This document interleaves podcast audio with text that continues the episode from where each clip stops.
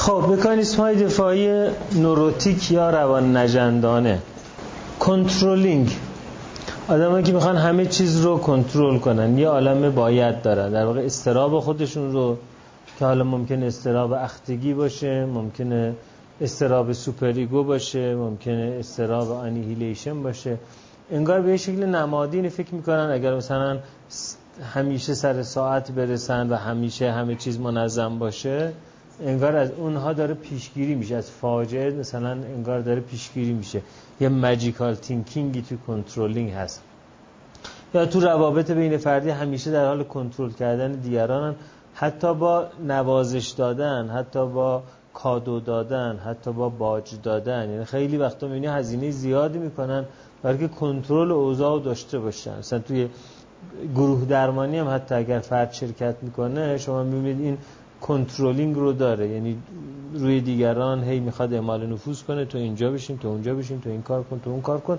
یا گاهی اوقات این کار رو با باج دادن می‌کنه هی پذیرایی می‌کنه از دیگران هی برای بقیه گروه شیرنی میاره. یه جوری که حالا وقتی بخوام بهش بازخوردم بدن توی گروه درمانی دیگه بازخوردی که میدن تحت تاثیر اون که نمکگیر شدن دیگه. یعنی فضا رو کاملا تحت تاثیر اون چارچوبای خودش قرار میده. تا بتونه اضطراب خودش رو بپوشونه. obsession در واقع اسمیه که روی این رفتارها می‌ذاریم. obsession اسمیه که روی این افکار مزاحم می‌ذاریم. compulsion اسم اون رفتاری است که مثلا هی داره منظم می‌کنه. اسم اون رفتار می‌ذارن compulsion اما اون فرایندی که رفتار compulsive توش خودش نشون میده بهش میگن کنترلینگ کنترل کردن. دیسپلیسمنت یا جابجایی. همون که گفتم از یه چیزی عصبانی میشه یه جای دیگه این عصبانیت رو خالی می‌کنه. مثلا فرض بکنید که کلید دست می‌گیره از کنار خیابون رد میشه از کنار همه ماشینا با کلیدشون خط میندازه. حالا از چی عصبانی مثلا سابکارش حقشو نداده. displacement الان تو جامعه خودمون خیلی زیاد می‌بینیم. همش همدیگه رو می‌خوایم چنگ بزنیم. چون باید یک کسی دیگه رو هممون دست جمعی جمع بشیم یک کسی دیگه رو چنگ بزنیم. اما هممون داریم همدیگه رو چنگ می‌زنیم. مکانیزم دفاعی displacement. منظورم استکبار جهانیه که ما باید چنگ بزنیم. بعد dissociation تجزیه. یک بخش از آگاهیمون رو ما انگار که منفک می‌کنیم از بقیه آگاهی. مثلا یه شکلش این میشه که یه حادثه خاص رو کلا فراموش می‌کنیم. چون برامون تروماتیکه. یا شکل شدیدش اینه که یه موقعیتی حتی هویت خودمون رو فراموش می‌کنیم. یعنی چنان تو دنیای فانتزی میریم که یه هویت دیگه اتخاذ می‌کنیم میریم توی شهر دیگه با یه نام دیگه با یه هویت دیگه شروع می‌کنیم به زندگی کردن. انگار که ما یه کسی جدید هستیم. در واقع دنیای فانتزی رو میاریم به دنیای واقع. یا حتی توان حرکتی بدن خودمون رو dissociate می‌کنیم. مثلا کسی که دوچار حمله هیستری میشه مثل آنا او میگه دستمو نمی‌تونم تکون بدم. در واقع توان حرکت دادن دست خودش رو dissociate کرده. مثل توی هیپنوتیزم که ما مثلا بیدردی هیپنوتیزمی داریم فلج هیپنوتیزمی داریم برای کار درمانی این آدم خودش رو خود هیپنوتیزم کرده. یه بخش از آگاهی خودش رو دیسوسییت کرده از خودش. و مثلا اسم خودش ممکنه یادش نیاد. دیسوسییتیو آمنزیا دیدی تو فیلم ها بیرون که ندیدی ولی تو فیلم ها خیلی پیش میاد. یه آدمی دچار استرس میشه بعد اسمش یادش میره همه چی یادش میره. بعدا مثلا معلوم میشه که این آدم کیه از کجا بوده چه اتفاقی براش افتاده تا وارد این ماجرا بشه. ببین اینا فرایند نیست که اونا شکل می‌گیره. نه شخص نرمال نه اینا پاتولوژی شکل میده. منتها اون پاتولوژی ممکن اختلال شخصیت باشه ممکن اختلال استرابی باشه ممکن اختلال وسواسی باشه ممکن اختلال جنسی باشه. وقتی راجع به نامگذاری اختلالات صحبت می‌کنیم راجع به علامت شناسی و طبقه بندی صحبت می‌کنیم. توی روانکاوی می‌خواد به فرایندی که این حس برسه یعنی گاهی دو تا اختلال هست کاملا شکلشون با هم فرق می‌کنه.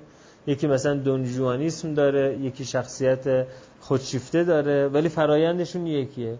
گاهی هم دو تا اختلال از کاملا شبیه همه. دو نفر هر دو اعتیاد دارن اما این دو تا فرایند دو تا اختلال در واقع یک ریشه داره. پس گاهی اوقات دو تا اختلال یه فرایند داره گاهی اوقات یه اختلال ظاهرا دو تا فرایند داره. روانکاوی به فرایندها می‌پردازه. بنابراین ما در روانکاوی diagnosis نداریم تشخیص نداریم. در روانکاوی formulation داریم چارچوب بندی فرایند داریم و درمان بر مبنای اونه. و همین خاطری که آدم های خیلی زیادی رو روانکاو ها یه جور درمان براشون اختلاف تشخیص میدن. چون میگن این base ش مثلا basic anxiety حالا چه به صورت اعتیاد خودش نشون میده چه به صورت مثلا وسواس نشون میده. بیس بیسش اینه. و روانکاو ها همشون دنبال اینه که اون بیسیک رو پیدا کنن دیگه. حالا فروید میگه لیبیدوی گیر کرده است. آدلر میگه حقارت هورنایم میگه بیسیک انگزایتیه. اون یکی میگه مثلا معنویت سرکوب شده است. هر کم دارن میگه اون بیسه رو پیدا کنن. مثل یه شاه کلید برن سراغ همون بیسه. اما در تشخیص گذاری روان پزشکی نه اتفاقا و درمان یکسان براش انجام میشه. آره. خب بنابراین وقتی مثلا یکی می‌پرسه مثلا روانکاوی پنیک دیزوردر چگونه است؟ یا روانکاوی شخصیت نارسیسیستیک چگونه است؟ این این سوال در روانکاوی جواب نداره که فلان تشخیص روانکاویش چگونه بعد ببینی فرمولاسیونش چگونه است. بعد بفهمی فرویدی روانکاویش کنی یا آدلری روانکاویش کنی یا ego psychology مثلا روانکاویش کنی. خب externalization یعنی گاهی اوقات در واقع دنیای بیرون رو سعی می‌کنیم به شکل نمادین به شکل دنیای درون خودمون در بیاریم. یعنی فرض بکنید که تمام دیوار خودش رو پوستر می‌زنه از یک مثلا گرگ. یعنی خشم خودش رو میاره در دنیای بیرون به صورت یه سری سمبل ها و نمادها نشون میده ولی وقتی بهش میگی که از چه عصبانی هستی میگی که من عصبانی نیستم. اگه بگی از چه عصبانی هم چرا این گرگو اینجا دارم می‌زنم؟ خب اون دیگه ناخداگاه نیست. اما اگر که میگه نه من عصبانی نیستم من از این خوشم میاد. فیلم های خاصی رو مثلا انتخاب می‌کنه که تو اون فیلم ها داره فانتزی خودش زندگی می‌کنه. ولی خودش نمی‌دونه چرا این فیلم ها رو داره انتخاب می‌کنه. externalization intellectualization و rationalization این دوتا با هم شبیهن rationalization یعنی خیلی دلایل معقول پیدا می‌کنه در حالی که انگیزش از انتخابش یه چیز دیگری بوده. یعنی مثلا فرض بکنید که کلی الگوریتم میشینه که میچینه که به این دلیل به این دلیل به این دلیل به این دلیل به این دلیل ما باید طلاق بگیریم مثلا. ولی راجع به این صحبت نمی‌کنه که چون تو اون موقع این کارو کردی من دلم شکست. همین که دلم شکسته دیگه تو برای من تموم شدی. راجب این صحبت نمی‌کنه. اصلا راجب این احساس صحبت نمی‌کنه. دلایل مثلا میگه طبق MBTI تو شخصیت INTJ هستی. من شخصیت ESFJ هستم. شخصیت INTJ و ESTJ نوع رابطهشون میشه رابطه مثلا حمله ای اجتنابی. به این خاطر ما نباید دیگه با هم زندگی کنیم. ولی اصلا به انگیزه های درونی خودش اشاره نمی‌کنه که فلان کار کردی اونجا. من اونجا یه دفعه گفتم دیگه حالم از این به هم می‌خوره. به این اشاره نمی‌کنه. میشه آره یعنی پرداختن به اون که دلم شکسته مثلا براش دردناکه. براش دردناکه. مثلا بهش حالا بخوایم به زبان تی ای بریم بهش گفته شده که don't be child بچه نباش. حالا اگر بیا don't feel احساساتی نباش. حالا اگر بگه کودک درون من اونجا دردش اومده می‌خواد جیغ بزنه به جیغش اینه که من طلاق می‌خوام این don't be childish بچه نباشش و don't feel احساساتی نباشش این injunction ها این قدغن ها جلوشو می‌گیره. در نتیجه میره تو rationalization میره الگوریتمی میچینه. intellectualization هم یه چیز شبیه اینه. یعنی بیشتر از اینکه به ماجرای شخصی خودش بپردازه ماجرا می‌بره مثلا در جریان های اجتماعی تحلیل می‌کنه. دیگه می‌دونی مثلا من چرا دنبال کار نمیرم؟ به خاطر اینکه الان به این نتیجه رسیدم که در نظام کپیتالیسم ما وقتی بریم توی نظام کار دوچار از خود بیگانگی میشیم. در نتیجه من اگر برم سراغ کار من یه جور به نظام کپیتالیسم بزن نمیگه مثلا من به خاطر این سر کار نمیرم که مثلا احساس حقارت میگم احساس میگم الان اگر برم سر کار هیچ کس مهارت من قبول نداره. چیزایی که من بلدم تاریخ مصرفش گذشته منم الان مثلا توان ندارم خودم update بکنم. به این چیزای دردناک به که به پردازه یا عالمه چیزای پیچیده روشن فکر مآبانه intellectualization می‌تونید بگید روشن فکر مآبی rationalization می‌تونید بگید منطق سازی یا دلیل تراشی. isolation یعنی که هیجان رو از همه چیز ور میداره هیجان خودش رو ایزوله می‌کنه. بنابراین راجع به چیزهای بسیار پر هیجان یه جور ماسکه صحبت می‌کنه. دردناکترین چیزهای زندگی رو یه گونه صحبت می‌کنه که انگار داره از روی کتاب مثلا می‌خونه. انگار داره مثلا شرح حال یک کسی دیگه ای رو می‌خونه. این هیجان از خودش. reaction formation یعنی معکوس سازی وارون سازی. وارون سازی به این معنی که مثلا از یکی اگر بعدش میاد هی برای طرف مثلا کادو می‌بره. می‌خواد بگه نه من خیلی دوستش دارم. مثلا. اگه خشم داره این نوازش میده. نوازش افراطی میده. برای پنهان کردن یه چیزی در یه چیزی افراطی می‌کنه. مثلا پارسایی افراطی داره برای اینکه احساس شرم می‌کنه از تمایل جنسی. در نتیجه یک پارسایی افراطی اعمال می‌کنه.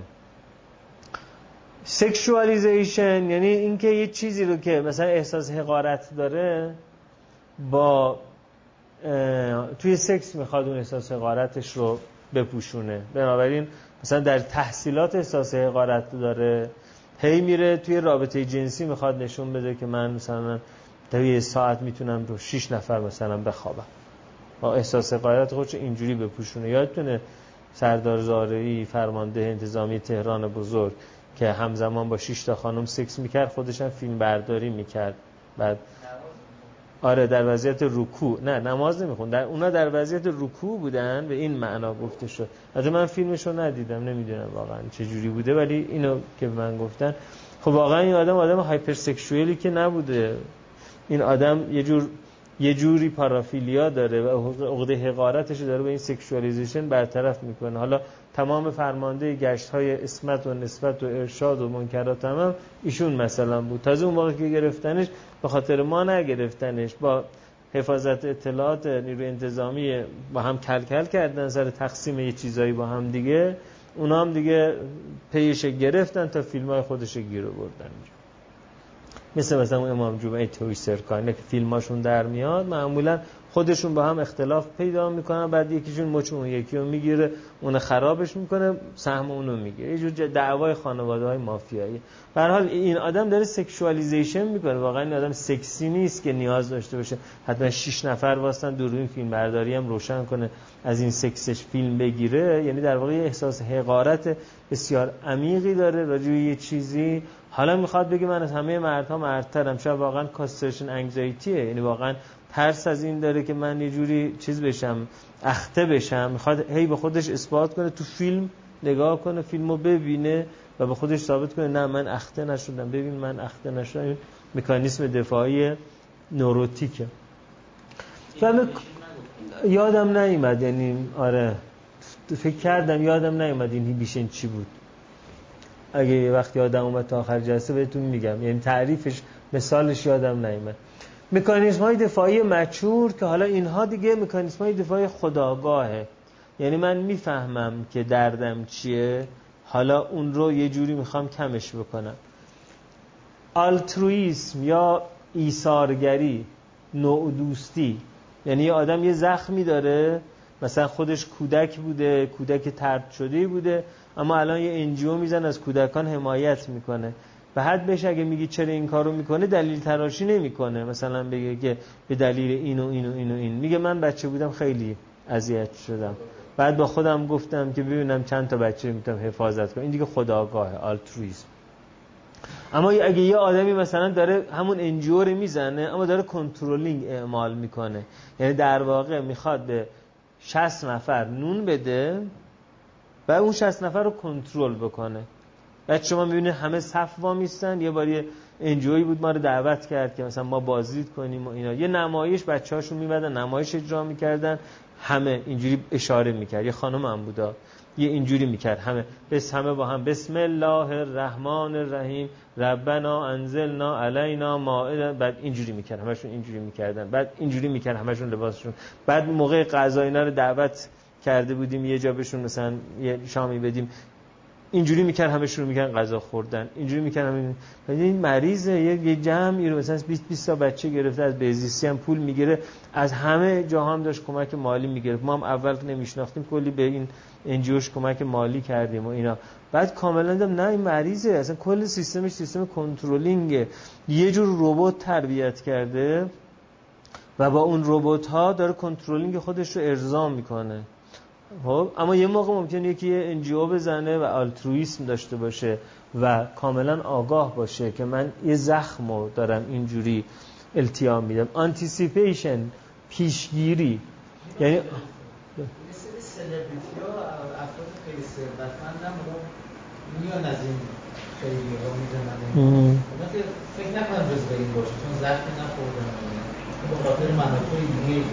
دلایل مختلف داره. یعنی در واقع یک رفتار در آدم ها یک دلیل نداره. یک رفتار می‌تونه فرایندهای مختلفی داشته باشه. دیگه ده نفر آدم که با همدیگه حتی دارن یک کار مشترک رو می‌کنن مثلا با همدیگه رفتن تو حیات دارن میرقصن ممکنه که پنج تا دلیل مختلف داشته باشه. یکی میرقصه به قول هتل کالیفرنیا سام دنس تو ریممبر سام دنس تو فورگ دیگه حالش بده تا خرخره خورده داره میرقصه. که یادش بره که مثلا دوست پسرش ترک کرده. در حالی که یکی خورده داره میرقصه که نشون بده که من چقدر خوشگلم که یکی بهش پیشنهاد بده. یکی هم خورده داره میرقصه داره برای خودش در عالم مسل با خداوند مثلا همرقصی می‌کند مثلا. یکی مثلا آرزوش اینه که رشته رقص بره درس بخونه توی یه دانمارک مثلا داره تمرین می‌کنه. همه دارن با هم میرقصن هم بابا کرم میرقصن. اما همشون با هم یه انگیزه ندارن نمیشه یه انگیزه تعمیم داد.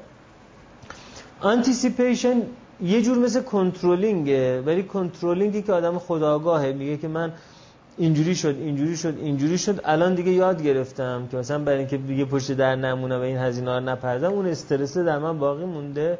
حالا بنابراین می‌خوام از در بیام بیرون. یه بار دیگه دست کلیدمو نگاه می‌کنم. دارم برنامه ریزی می‌کنم به خاطر چی؟ برای اینکه اونجا من چک نکردم بلیتم هواپیمایی بلیتم اشتباه صادر کرد. از پرواز آ رفتم پرواز ب می‌خواستم سوار پرواز ب بشم دیدم پرواز ب مال دو ساعت پیش بوده. چک نکردم اون اعتماد کردم. الان دیگه میچینم اینا رو چک می‌کنم. خب می‌تونی شما بگی این چکینگ کنترلینگه. اما این چکینگی کسی آگاهه که این اتفاق افتاد این اتفاق افتاد. الان من استراب دارم. دیگه نمی‌تونم اعتماد کنم. این خداگاه بودن اون متمایز می‌کنه. استیسیسم ریاضت کشی یعنی من میشینم مراقبه می‌کنم هر روز نیم ساعت به خاطر اینکه بتونم هیجاناتم رو کنترل کنم. می‌دونم که من خشممو نمی‌تونم کنترل بکنم. و میشینم مراقبه می‌کنم. یعنی در واقع دارم خودم یه ساعت در روز نیم ساعت در روز یه جا محبوس می‌کنم. ریاضت کشی می‌کنم. یه می‌دونم که من اگر لب سیگار بزنم دیگه نمی‌تونم روز یه پاکت نکشم. بنابراین از اون خیابونی که توش سیگار میخریدم عبور نمی‌کنم راه کج می‌کنم. این همه ریاضت کشی دیگه پرهیزه. یه جور controlling تو این می‌تونید ببینید. اما یه پرهیز آگاهانه است. humor یا شوخ طبعی. فرق humor و Witz اینه که در Witz یا بذله‌گویی ما جوک میگیم تا از موقعیت دور بشیم؟ یعنی برای اینکه حواسمون از موقعیت پرت بشه داریم شوخی می‌کنیم. اما در هیومور شوخی داریم می‌کنیم تا با یه تلخی که نمیشه مواجه شد مواجه شد. یعنی در واقع با پنبه شوخی شوخ طبعی داریم یه چیز تیزی رو یه ذره دورش میپوشیم حالا راجبش حرف می‌زنیم. در حالی که در ویکس یا بزلگویی ما داریم راجب یه چیز خندهدار حرف می‌زنیم که راجب یه چیز دردناک حرف نزنیم. سابلیمیشن یا تسعید. که عمدتا در فضای هنر صورت می‌گیره. مثل که من می‌دونم که اون بوتی که من دوست دارم باش معاشقه بکنم اون بوت هیچ وقت من پا نمیده. اون بوت رو نقاشی می‌کنم. یه بچه فکر کنید آکندروپلازیا داره. یه بچه نه یه جوان. آکوندروپلازیا داره. یعنی حالا به تعبیری مثلا کوتول است. اینقدر بیشتر دیگه قدش نمی‌کشه. شکل استخوانش هم متفاوته شکل دستی هم متفاوته. خب اما مغزش مغز سالمه دیگه. حالا این می‌بینه یه آدم سالم باهوش خوشگل خوشتیب دلش می‌کشه. حالا می‌تونه انکار کنه. بگه اینا همه مثلا ناشریفند. من خوشم نمیاد ازشون. می‌تونه بگه من می‌دونم اما می‌دونم که این وقت با من نمی‌تونه نمیپذیره معاشقه داشته باشه. خب حالا چیکار کنم؟ حالا مغزم سالمه دستم سالمه. نقاش میشم که معاشقه خودم رو نقاشی می‌کنم.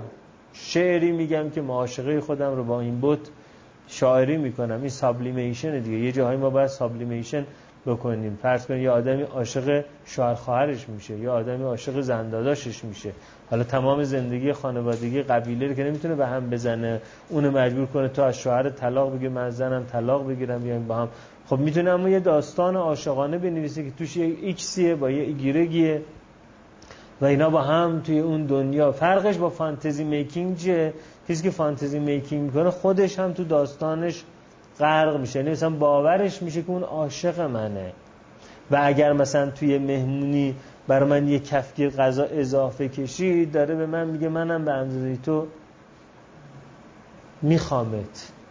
یعنی در توی فانتزیا رو با دنیا اشتباه می‌گیره. اما این آدم توی فضای هنر میگه می‌دونم که این نیاز من هیچ وقت ارضا نمیشه. یک فضای امنی پیدا کردم که به قول نیچه حقیقت هلاک من می‌کرد اگر هنر به دادمان نمی‌رسید. یعنی هر حرکت طرف یه معنی آره می‌سازه دیگه. وقتی یکی تو فانتزی هست تو دنیای فانتزی هست یا دیستورشن هست دیستورشن می‌کنه. اگر طرف میگه گفتی به ناز بیش مرنجان مرا برو آن گفتنت که بیش مرنجانم آرزوسی هرچی که تو میگی برو ولم کن.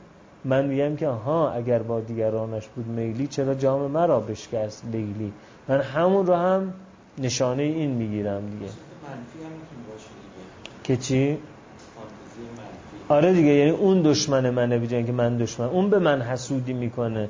نمی‌دونم چرا این پسر ما انقدر به من حسودی می‌کنن واقعا. در حالی که من دارم به اونا حسودی می‌کنم.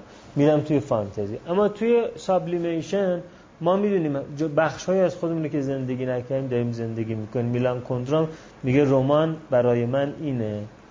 یک کتاب داره درباره رمان فکر می‌کنم میگه رمان برای من اینه. بخش های زندگی نکرده خودم رو تو رمان هم زندگی می‌کنم.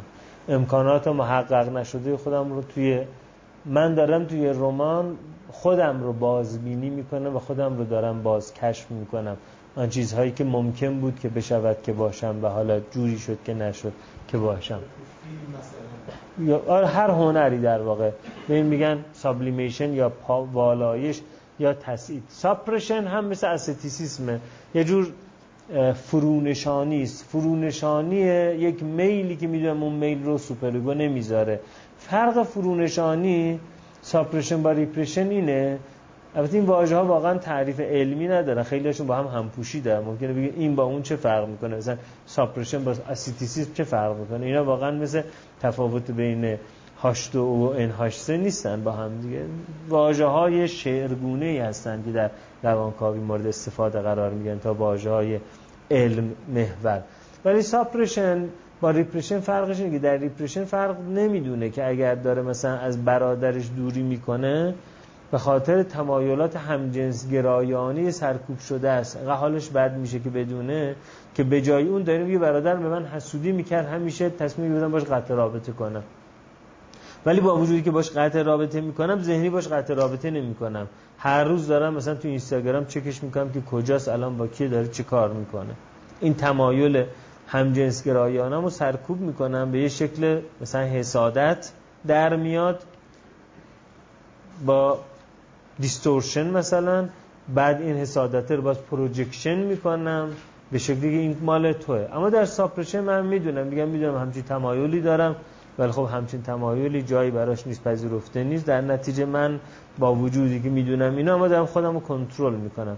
فرقش آگاه بودن یا ناآگاه بودن؟ حالا بعضی از نظریه پردازان میگن که چون مکانیسم های دفاعی اساسا ناآگاهانه است. بنابراین این مکانیسم ها رو اسمش بزنیم کوپینگ استراتژی. بذاریم روش کنار آمدن که با مکانیسم دفاعی قاطی نشه. مثلا نویسندگان کتاب روانپزشکی آکسفورد مایکل گیلدر و همکارانش نظرشون اینه که وقتی خداگاهانه است دیگه اسمش نذاریم مکانیسم دفاعی اسمش بذاریم کوپینگ استراتژی. اما مایکل بالینت اسم همه اینها رو گذاشت ببخشید جورج وایلانت اسم همه اینا رو گذاشت مکانیسم های دفاعی. خب فروید در دهه آخر عمرش بیشتر از این که به آدم ها به به آدم به یک آدم به پردازه به آدم ها می پرداخت یعنی به فرهنگ به تمدن و به نقش اونها. بنابراین 1930 یک کتاب نوشت Civilization and its Discontent که نشر ماهی با ترجمه محمد مبشری می‌بینید که منتشرش کرده. و در این کتاب راجع این صحبتی اساسا انسان متمدن روان نجنده یعنی دیگه تراژیک شد ماجرا. دیگه نیست آدمای سالم آدمای ناسالم. انسان متمدن روان نجنده به خاطر اینکه ما برای زندگی اجتماعی باید بخش زیادی از غرایز فردی خودمون رو سرکوب کنیم. در نتیجه روان نجندی بهایش که ما برای تمدن می‌پردازیم. و البته فرود میگه این اصلا به این معنی نیست که من میگم تمدن چیز بدیه. حداقل واکسیناسیونی که تمدن به ما داده چیز خوبیه. اون موقع تازه واکسیناسیون ها شروع شده بود دیگه. واکسیناسیون چیز خوبیه آنتی بیوتیک چیز خوبیه.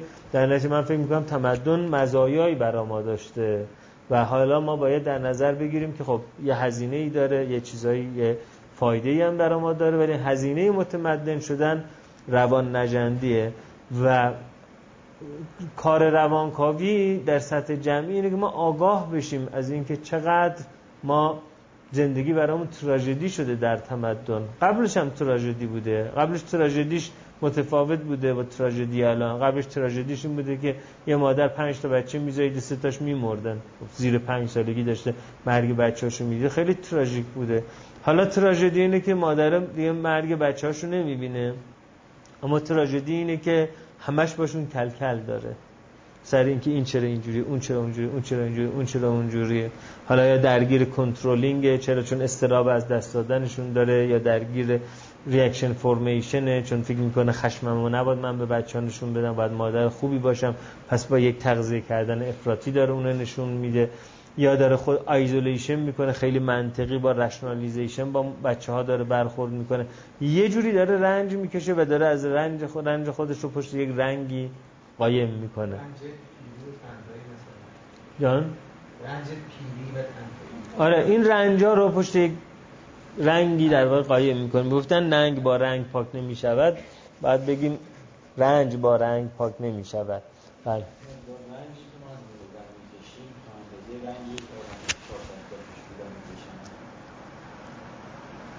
از مردن ترسی که از مردن داریم. نمی‌دونم واقعا. نمی‌دونم. نمی‌دونم. نمی‌دونم. سی 300 هزار سال پیش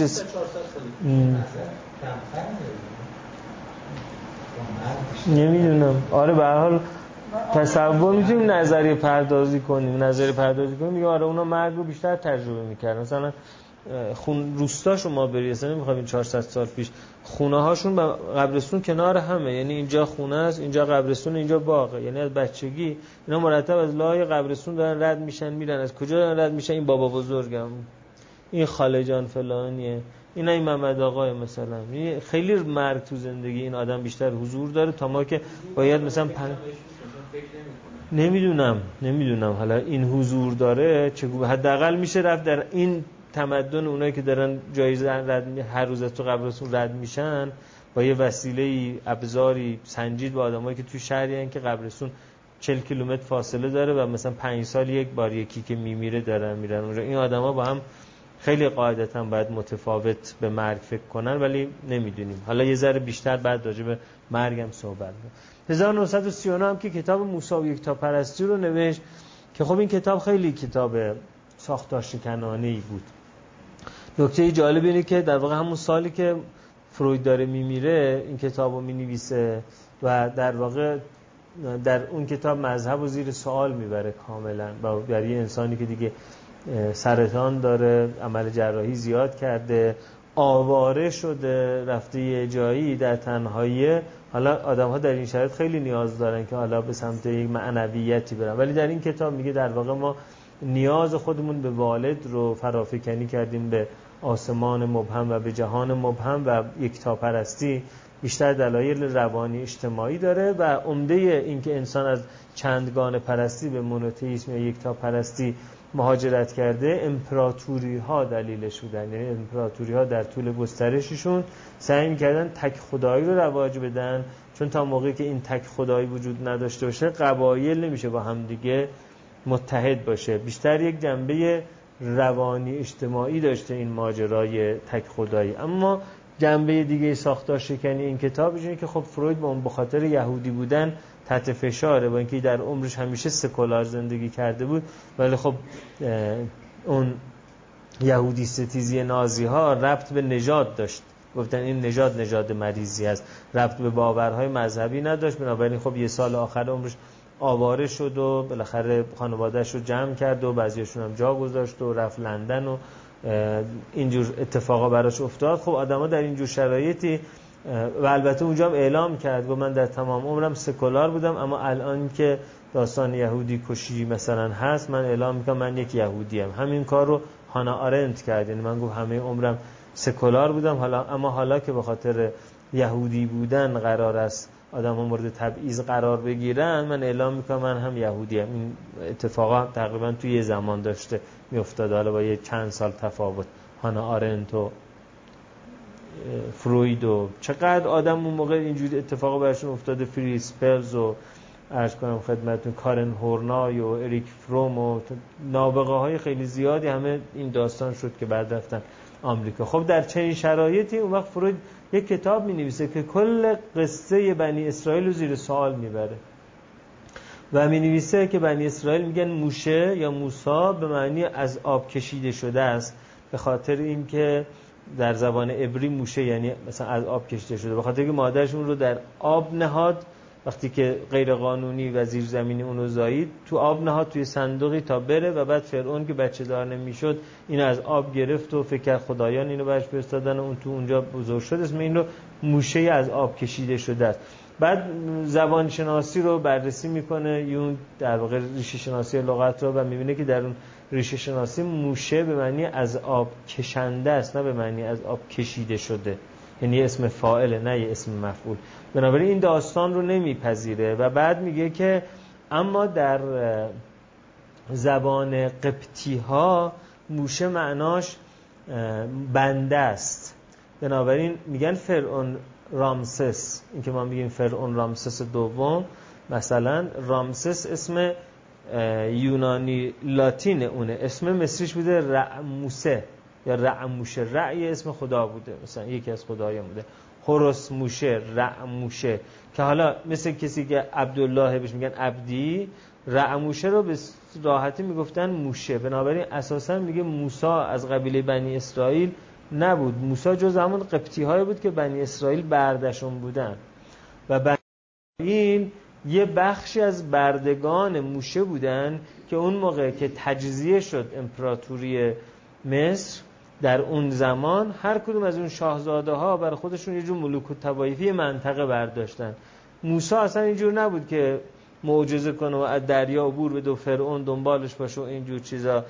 موسی یا همون مثلا رعموشه قوم خودشو بردگان خودشو برداشت به یه سرزمین جدیدی مهاجرت کرد. اونجا امپراتوری خودشو بنا کنه. و اونجا برای اینکه با قبایل اطراف بتونه ارتباط برقرار کنه راجع به تک خدایی صحبت کرد که اون خدا رو یه جوری تصویر کرد که هم ویژگی خدای اونا رو داشته باشه هم ویژگی خدای اینا رو داشته باشه تا بتونه امپراتوری ایجاد بکنه و نهایتا هم که در قصه های بنی اسرائیل پایان موسی یه جوری مبهمه که چه جوری مرد موسا فروید میگه که در واقع توسط بنی اسرائیل موسی کشته شد.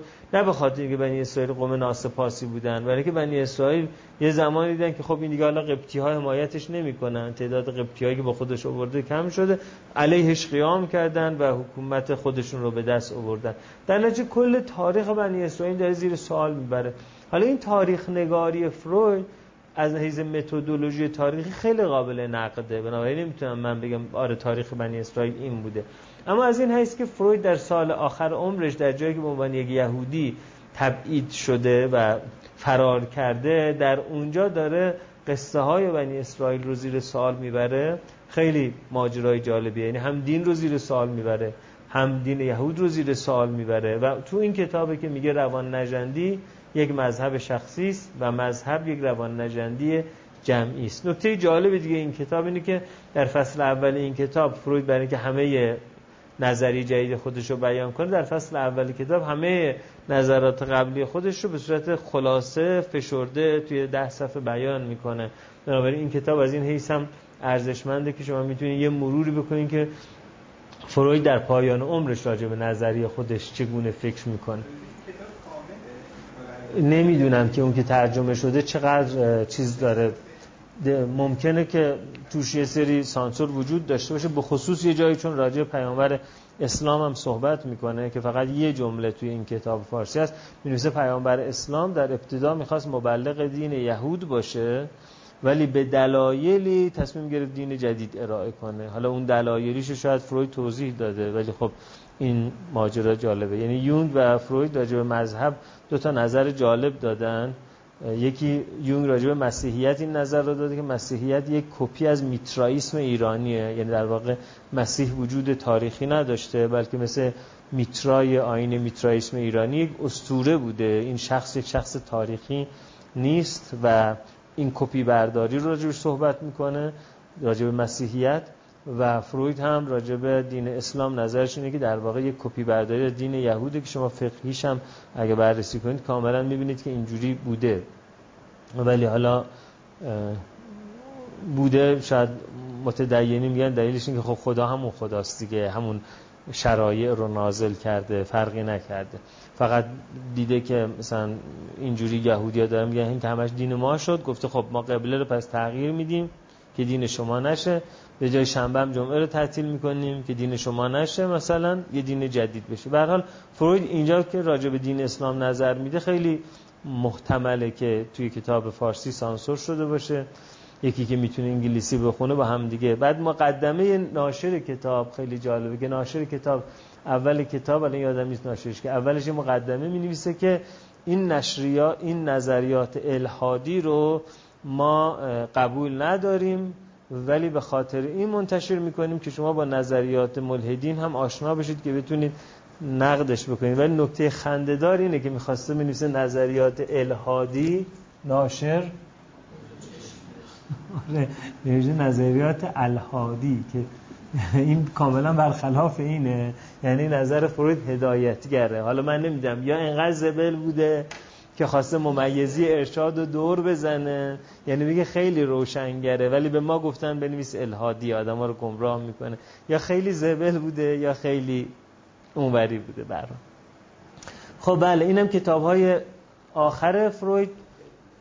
خب اما بریم به ملانی کلین که اون هفته بهش اشاره کردیم. در واقع جریان های بعد از فروید می‌خوایم بهش اشاره کنیم. بعد روانشناس فرانسوی.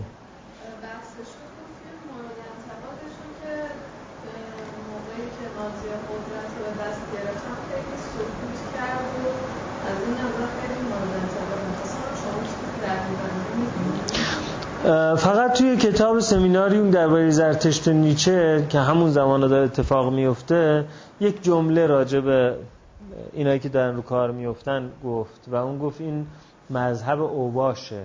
فاشیسم مذهب اوباشه. به این معنی که اوباش رو تونسته هیتلر بهشون یه مذهب بده. اس اسیا اینو یه لحظه اگه جلوش نمیگیم مثل آتش به اختیارای خودمونن دیگه. تموم شد دیگه. حالا می‌تونیم برش کردیم آخه اس اس همینایی که جذب کرد اس اس اول یه نیروی ساخت در واقع اسمش یه چیزی بود شبیه بسیج. واقعا اسم آلمانیش یه چیزی شبیه بسیج بود. اون نیرو رو ساخت اسمش اس یه چیزی بود. اون نیرو رو ساخت و کاری که کرد این بود که اوباش رو مسلح کرد هم به یک ایدئولوژی هم به اسلحه. بعد از جنگ جهانی اول بود که یک بحران اقتصادی بزرگ وجود داشت و زیر سوال هست که هیتلر این بودجه رو از کجا آورد. این خیلی زیر سوال هست. به خاطر اینکه هیتلر پر ترین روزنامه اون موقع رو خرید و اون موقع روزنامه بود رسانه. رادیو هنوز خیلی جا نیفتاد. و یه جاهای رادیو داشتن. پرتیراژ ترین روزنامه اون موقع رو خرید و اون شد نشریه به ارگان حزب ناسیونال ناسیونال سوسیال حزب ناسی. بعد یه بودجه هنگفتی داشت تونست اوباشی رو که در واقع دوست داشتن بجنگن دعوا کنن و جمع بکنه میتینگ براشون بذاره.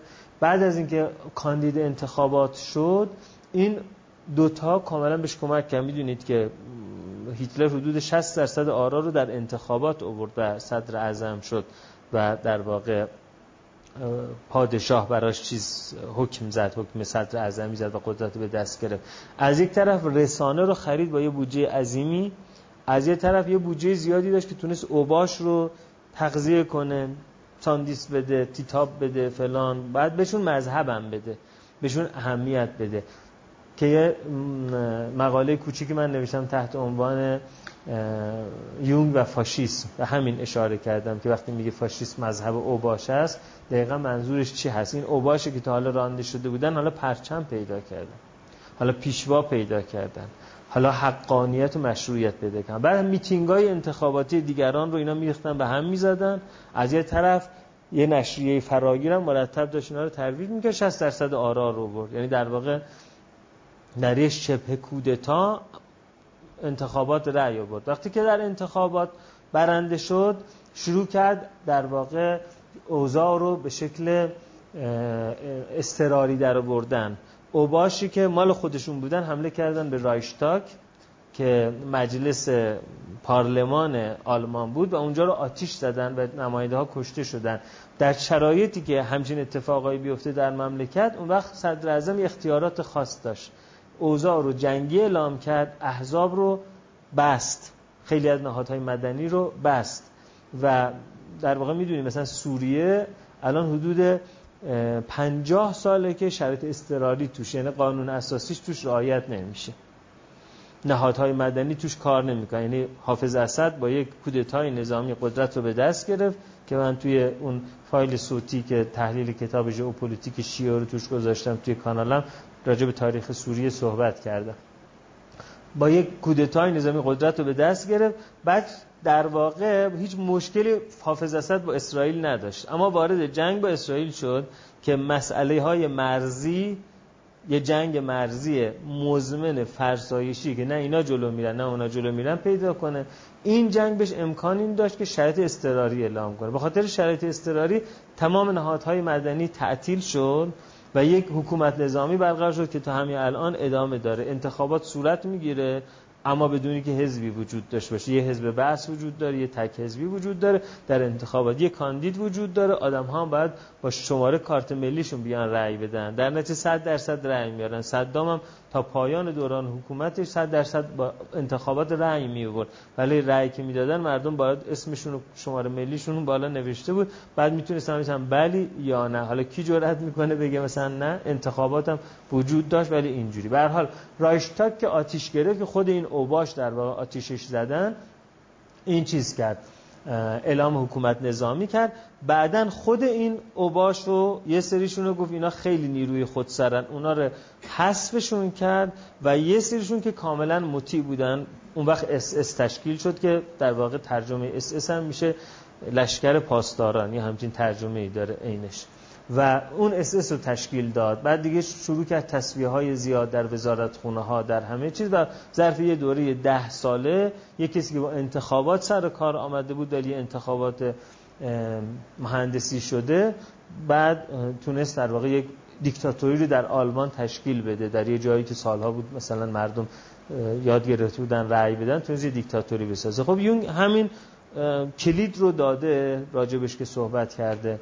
ولی یونگ اساسا یه آدمی بود که دنیاش دنیای socialistic نبود دنیای collectivist نبود دنیای individualistic بود. یعنی فکر می‌کرد اصل دنیای درونه. شاید یه دلیلش این بود که به طبقه بورژوا تعلق داشت دیگه.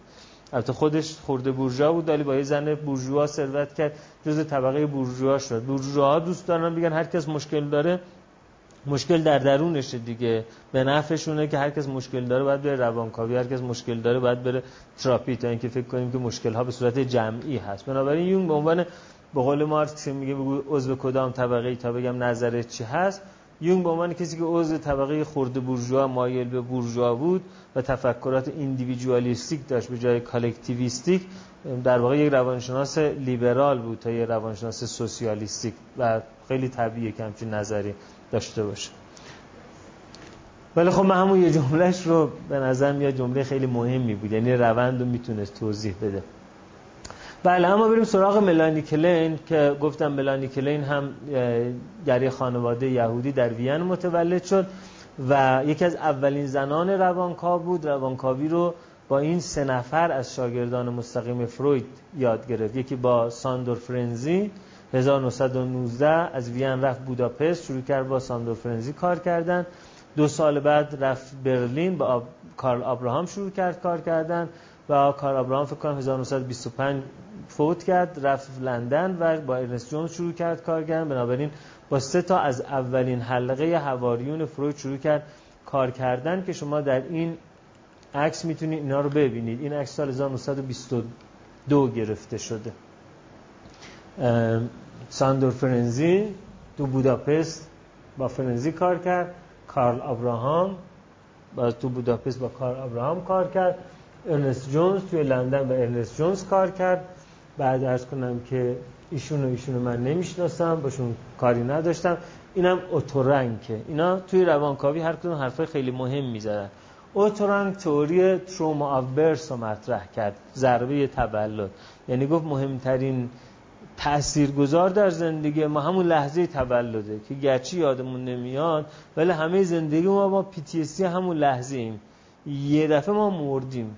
از یک کانال تنگ زایمانی فشار قبر که میگن کله‌مون یه جوری فشار داده شده که این استخوناش رو هم لغزیده. باز خدا رو شکر این ملاج اون صفر نشده بود اگر میترکید اون وسط. اما اینا رو هم لغزیده. یه جور کلغندی در اومدیم از اونجا یه دو هفته طول میشه تا کلمون تازه کله بشه.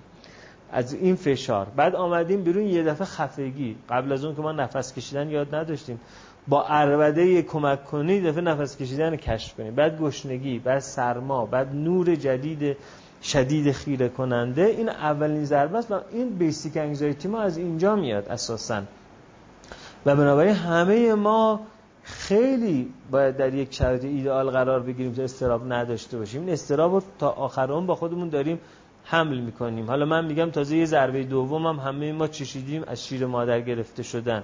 یه ضربه سوم هم چشیدیم بعضیامون که بچه دیگه هم آمده. یعنی هی ما داریم از بهش رانده میشیم رانده میشیم. طبیعیه که بیسیک انگزایتی داشته باشیم. زمینی که آخرم می‌دونیم که همه اینا باز دوباره از ما قرار گرفته بشه. باز یه کانال زایمانی دیگه هست و بعد اون ور چه خبره باز ما نمی‌دونیم اونجا چی کارمون قرار بکنه. خب این ضربه تولد مال تئوری اتو رنک بود که البته کاری با ملانی کلین نداشت. کارل آبراهام اونی بود که دوره oral فروید رو به دو دوره تقسیم کرد دوره sucking و دوره biting که ما قبل از دندون در و بعد از دندون در تعاملمون با پستان دو گونه است. دندون که در میاریم می‌تونیم به شکل sadistic نمک بخوریم و نمکدان بشکنیم و حالا واکنش مادر باز روی ما تاثیر می‌ذاره. تو دوره sucking نه دیگه فقط می‌تونستیم نمک رو بخوریم. نمکدان نمی‌تونستیم بشکنیم. بنابراین این رو یک مرحله تحولی می‌دونه. مرحله رفتن از sucking به مرحله biting که در واقع ممکنه سادومازوخیسم از همونجا شکل بگیره. یعنی گاز گرفتن ما و واکنش مادر و تعامل ما با پستان که با گاز گرفتن همراه هست می‌تونه یه سادومازوخیسم ایجاد کنه که من دلم می‌خواد یه قرط شیر گرم شیرین رو بخورم یه گازم بگیرمش بعد یا اینکه یه گازم بگیرمش مادرم یه ویشکون منو بگیره در نتیجه یه جوری با هم دیگه همراه شده. تغذیه با اون با اون با هم دیگه همراه شده. شاید مثلا اگه مادر شیرش کم باشه حالا تئوری رو الان من دارم میگم. شاید اگه مادری کم شیر باشه بچه بیشتر بهش فشار بیاد برای مک زدن بیشتر گاز بگیره. یعنی شاید حجم شیری که مادر می‌تونه بریزه تو حلقه بچه در سادومازوخیستیک شدن یا نشدن بچه تاثیر داشته باشه. به حال اینا رو اوتورانک راجبش کار ابراهام راجبش صحبت کرد. آلمانی بود. اما ساندور فرنزی ارنست جونز کار مهمی انجام نداد در روانکاوی چون یه آدم بسیار مطیع بود. تنها کارش این بود که مترجم آثار فروید به انگلیسی شد و اینکه آنا فروید رفت پیشش می‌خواستن با هم ازدواج کنن. فروید دستور داد که آنا رو برگردون. آنا رو برگردون و این باعث شد که فروید بهش یه چیز بده یک نامه بده که ویراستار رسمی آثار ترجمه آثار من به انگلیسی ارنست جونز هست. یعنی یک کردیت خیلی بزرگ گرفت. در مقابل آنا که فکر کنم میارزید. حالا عکس آنا رو هم دیدیم. نه؟ خب.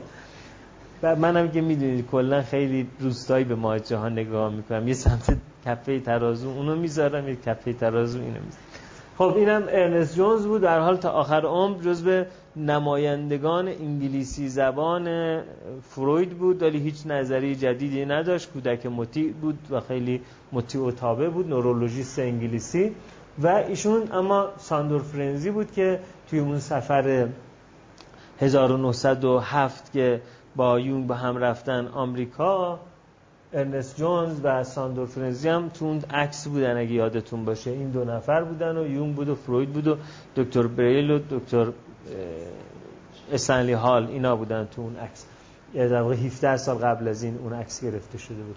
خب اما ساندور فرنزی که رئیس دفتر فروید بود سالها بعدا خیلی نظریات انقلابی ایجاد کرد که کاملا در مقابل فروید قرار گرفت و اون آخر در واقع دهه آخر عمرش روانکاوای ارتودکس تردش کردن. یکی از نظریات بسیار انقلابیش این بود که می‌گفت که هیچ وقت درمانجو نمی‌تونه خود افشاگری بکنه در حالی که درمانگر در موضع امن نشسته.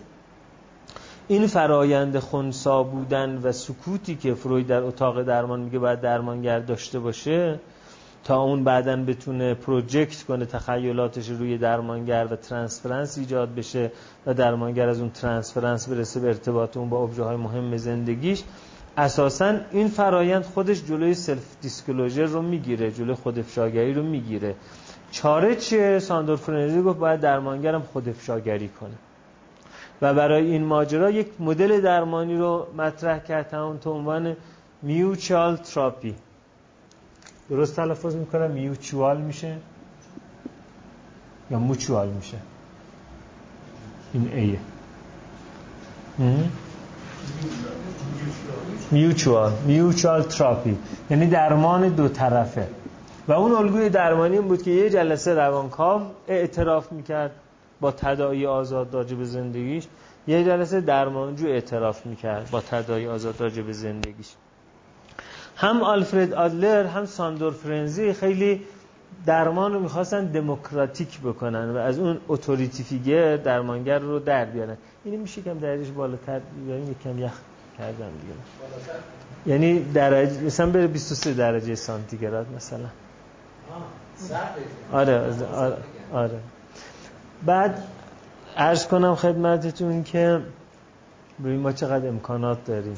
وسط مرداد شهرستان ها هر روز سه ساعت برقد ما سردمون میشه. چقدر؟ تبعیض تبعیض تبعیض.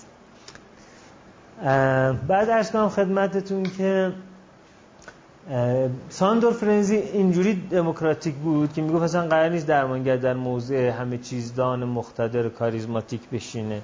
بلکه درمانگر باید یک رول مدلی بشه برای خطر کردن و صمیمیت. چون آدم ها به خاطر basic anxiety شون تو صمیمیت مشکل دارن. intimacy یا صمیمیت یعنی اعتماد کردن. محرمیت. دیگری رو محرم خود بدونم و برای دیگری محرم خود دونستم باید خودم آسیب پذیر کنم. خب درمانگر به من role model خودش آسیب پذیر باید بکنه. آلفرد آدلر یه جور دیگه دموکراتیک بود. یه درمانی رو ابداع کرد تحت عنوان combined therapy که تو اون درمانش دو تا درمانگر به صورت متناوب مراجعه رو می‌دیدن. یه جلسه پیش آدلر یه جلسه پیش مثلا دستیار آدلر یه جلسه پیش آدلر جلسه بعد از مثلا دو جلسه یا سه جلسه که با هر کدومشون داشت درمانجو مینشست و بحث اینها راجع به خودش رو نگاه می‌کرد. که ببینه که اینا هم با هم اختلاف نظر دارن اینا هم کانون اقتدار نیستن و یه جوری اون تصمیم بگیره که در این گفتگو برای خودش تصمیم بگیره که راجع من چی درسته تحلیل درست من چی هست. برای خیلی درمان رو اینا در واقع از حالت مقتدرانه به شیوه مشارکتی نزدیکش کردن. ساندور فرنزی این کار رو کرد. بعد یک درمانجویی داشت که اون هم اتفاقا یک خانم دکتر بود یک پزشک بود و درمان اون رو بعد از چند جلسه قطعش کرد. اون خانم دکتر نظرش این بود که ساندور فرنزی عاشق من شده. و اگر می‌خواست در درمان در جلسه خودش اعتراف کنه به این عاشق شدن اون وقت در دیگه برای سخت بود بنابراین درمان رو قطع کرد. اما ساندور فرنزی بعدا گفت که ترانسفرنس منفی نسبت به اون خانم پیدا کرد یعنی ازش خیلی بدش می اومده و اگر می‌خواست صادق باشه در فردای آزاد باید به احساس نفرت یا چندشی که نسبت به اون داره اعتراف می‌کرد که اگر اعتراف می‌کرد رابطه درمانی به هم می‌خورد. اگر اعتراف نمی‌کرد رابطه درمانی به هم می‌خورد. در نتیجه می‌بینید یه پدیده های انسانی هستن که واقعا پارادوکسیکالن.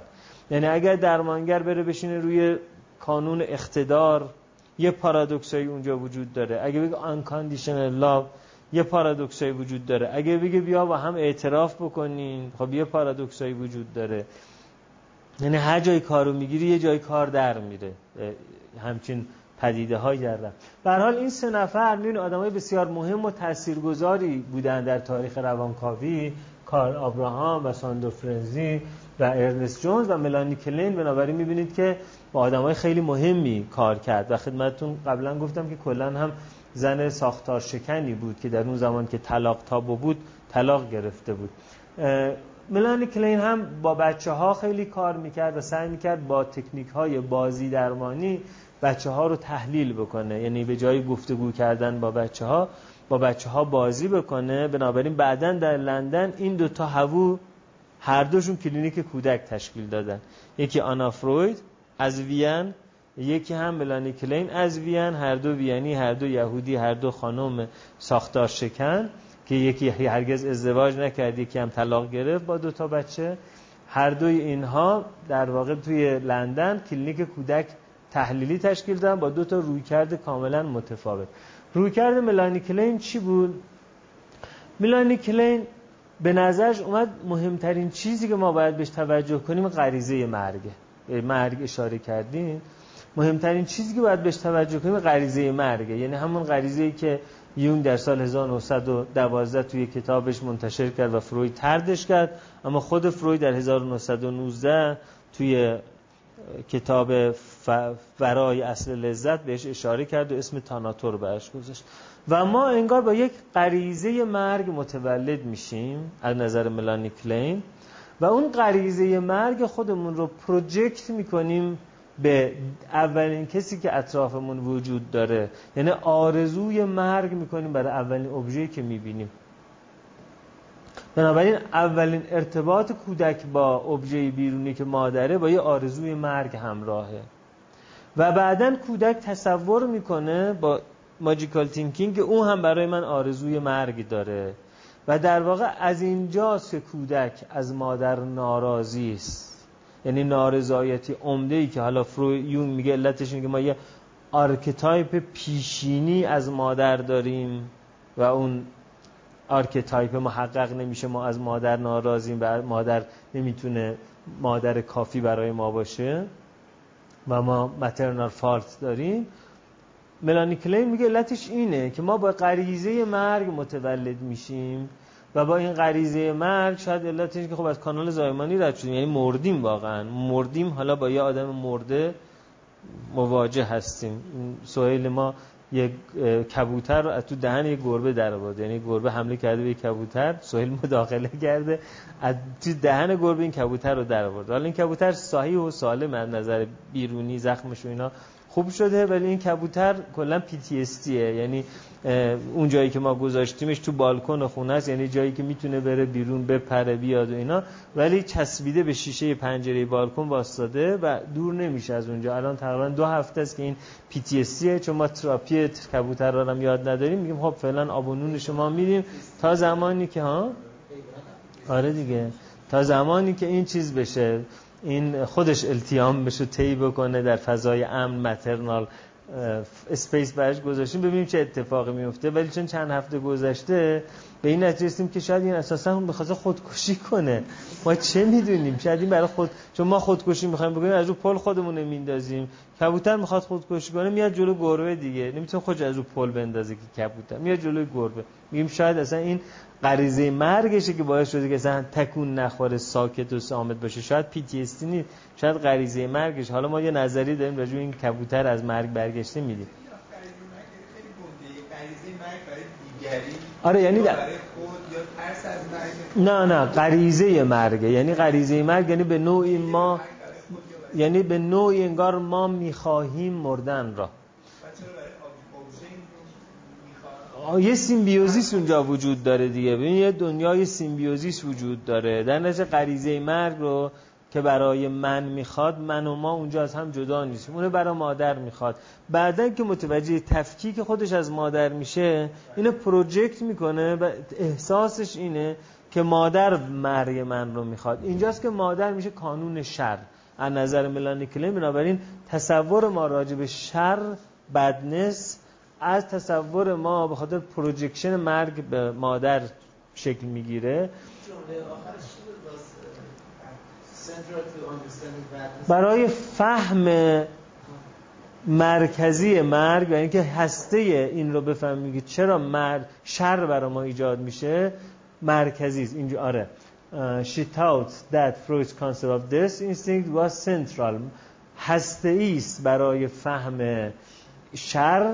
این موضوع شر مفهوم شر به معنی انتظایی.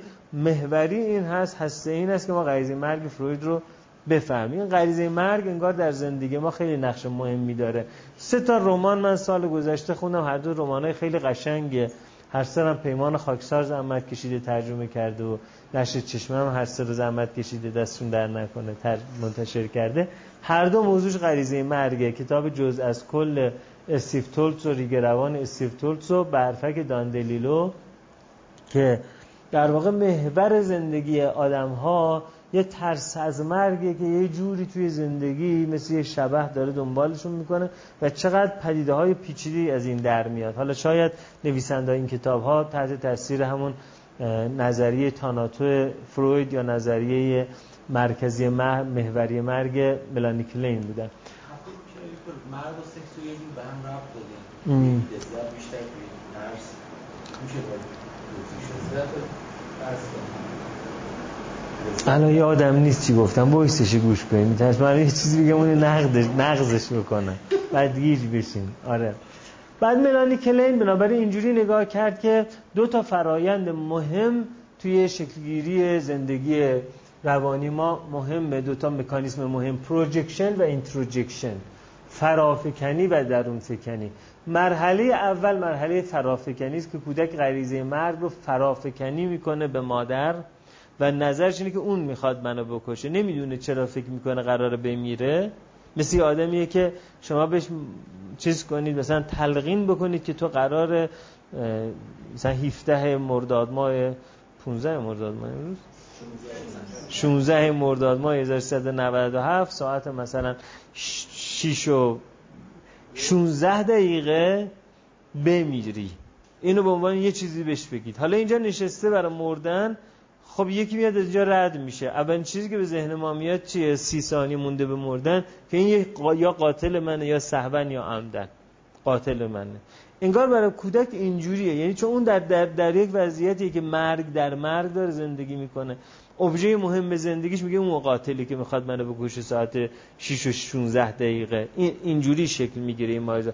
پس ترس درونی خودش رو پروژکت می‌کنه به اون بعد اون میشه شرور اون میشه قاتل اون میشه آسیب رسان. در حالی که آسیبی نرسونده ولی میگه می‌دونم دیگه. قازچرون هم مرتب داره به قازها دون میده ولی آخر سرشونو می‌بره. میگه تو داری منش چیر میدی؟ پروارم کنی پدر سوخته. تو هی داری میگی وزنش زیاد نشد زرش زیاد نشد می‌بری منو پیش متخصص اطفال و هی وزنم می‌کنه تو جاده سلامتی. تو می‌دونم یه روزی می‌خوای من گنده بشم منو قشنگ مرغ شکمپر بکنی بچه شکمپر بیای سر سفره بخوری. غریزه مرگ خودش رو داره project می‌کنه به اون. بعد از اینکه غریزه مرگ به اون project می‌کنه بعدن که differentiation از اون پیدا می‌کنه و این جدایی دوباره داره ترسش رو ایجاد می‌کنه دوباره اون رو به خودش introject می‌کنه. یعنی به این نتیجه میشه که من بدم اون بد نیست. اون بد نبود من بدم. یعنی حالا که داره اون کانون امن رو از دست میده اون قاسچرون داره از دست میده حالا به این نتیجه میشه که اون که سرمو نبرید. ولی من دربارش بد فکر کردم. در نتیجه به خاطر این من از اون جدا شدم. من از اون بند نافم بریده شده. حالا فکر می‌کنم من چقدر بدم. بنابراین اول با projection مرگ به اون اون میشه شر. بعد با introjection اون شر به من. بنابراین میگه که ما دو تا مرحله داریم. یکی مرحله persecutory anxiety که اون می‌خواد به من صدمه بزنه. این یه مرحله هست. مرحله بعدی اینه که مرحله نیهیلیستیک دپرسیوه. یعنی من می‌فهمم که من خودم شرورم. بنابراین حالا دیگه شر چیزی نیست که من ازش بتونم بیرون بیام. بخاطر که اون در درون من وجود داره. اینا اون دو مرحله هستن که گفت مرحله اول رشد مرحله پارانوید اسکیزویده یعنی یه کسی میشه که مادر میترسه در حالی که مادر داره شیرش میده بنابراین پس می‌کشه. مرحله بعد مرحله دپرسیو نیهیلیستیکه. یعنی فکر می‌کنه که من بدم بنابراین نسبت به خودش. ناامید میشه. که شما این رو تو این فیلم های سینمایی خیلی خوب می‌تونید ببینید. هم تو فیلم سینمایی لویاتان کی ساختدش آندره زیتاگنیتسو. آره. هم توی فیلم سینمایی فروشنده اسقر فرهادی که همین فیلم بود که جایزه اسکار گرفت. آره. تو هر دوش می‌بینی یه آدم اول یه کسی بده. یه شروری توی دنیا وجود داره که این آدم می‌خواد با اون شرور بجنگه. بعدا آخر فیلم اتفاقی که میفته اینه که اونی که داره با شرور میجنگه خودش شر بزرگتری رو مرتکب میشه و جنگیدن با شر. یعنی همون چیزی که لویاتان میدون یعنی حیولا و یه اسم حیولاست که یک فیلسوف توماس هابز. آره اون کتاب تو کتاب لویاتانش می‌نویسه هومو لوپوس هومونی انسان گرگ انسان است و در واقع در درون انسان یک حیولاس لویاتان اسمش می‌ذاره. حالا اون که نیچه هم میگه که در جنگ با حیولا مراقب باش مبدل به حیولا نشوی در این دو تا فیلم دقیقا این وجود داره که برای جنگ با یه شر ما شر بزرگتری رو مرتکب میشیم.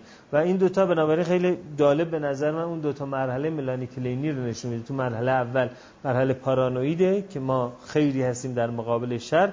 تو مرحله دوم شر در درون خودمون وجود داره. شر گنده تری هم در درون ما وجود داره که این دوتا فیلم هم ببینید در این زمینه. خوبه. هاینز کوهات اون وقت self psychology رو پایه کرد. و به این نتیجه رسید که مهمتر از sexuality و aggression در ما انسان ها غریزه حفظ self-esteem و self-cohesion ه یعنی انسجام خود و احترام خود. آیا ما انسجام داریم یا نه و احترام داریم یا نه؟ اینجا دوباره می‌بینید نظریه یونگ خیلی نزدیک میشه که یونگ میگه در مرحله رشد یه بخشی از ما کنده میشه میشه shadow ما. برای یک مرد میشه آنیمای اون جزء اون نیست contrasexual ه برای یه زن میشه animus ش جزء اون نیست.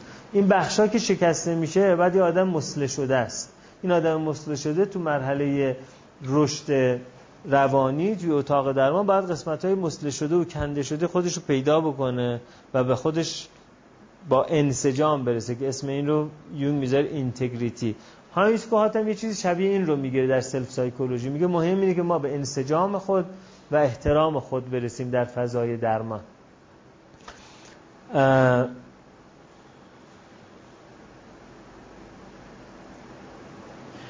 two separate lines of development, one moving in the direction of object relatedness and the others in the direction of greater enhancement of the self.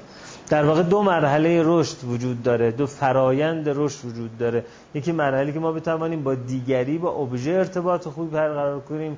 یکی اینکه ما بتوانیم در واقع اون سلف خودمون رو بزرگتر کنیم به این معنا که بخش های بیشتری از خودمون رو در بر بگیریم. که همون درمان شبیه درمان یونگیه که یونگ هم فکر می‌کنه که آدم ها که میان پیش ما به خاطر اینکه یه بخشهایی از خودشون رو در واقع کنار زدن و ما باید کمکشون کنیم اون بخش ها رو پیدا بکنن. یکی از اون بخش ها نظر یون من معنوی است من روحانی است.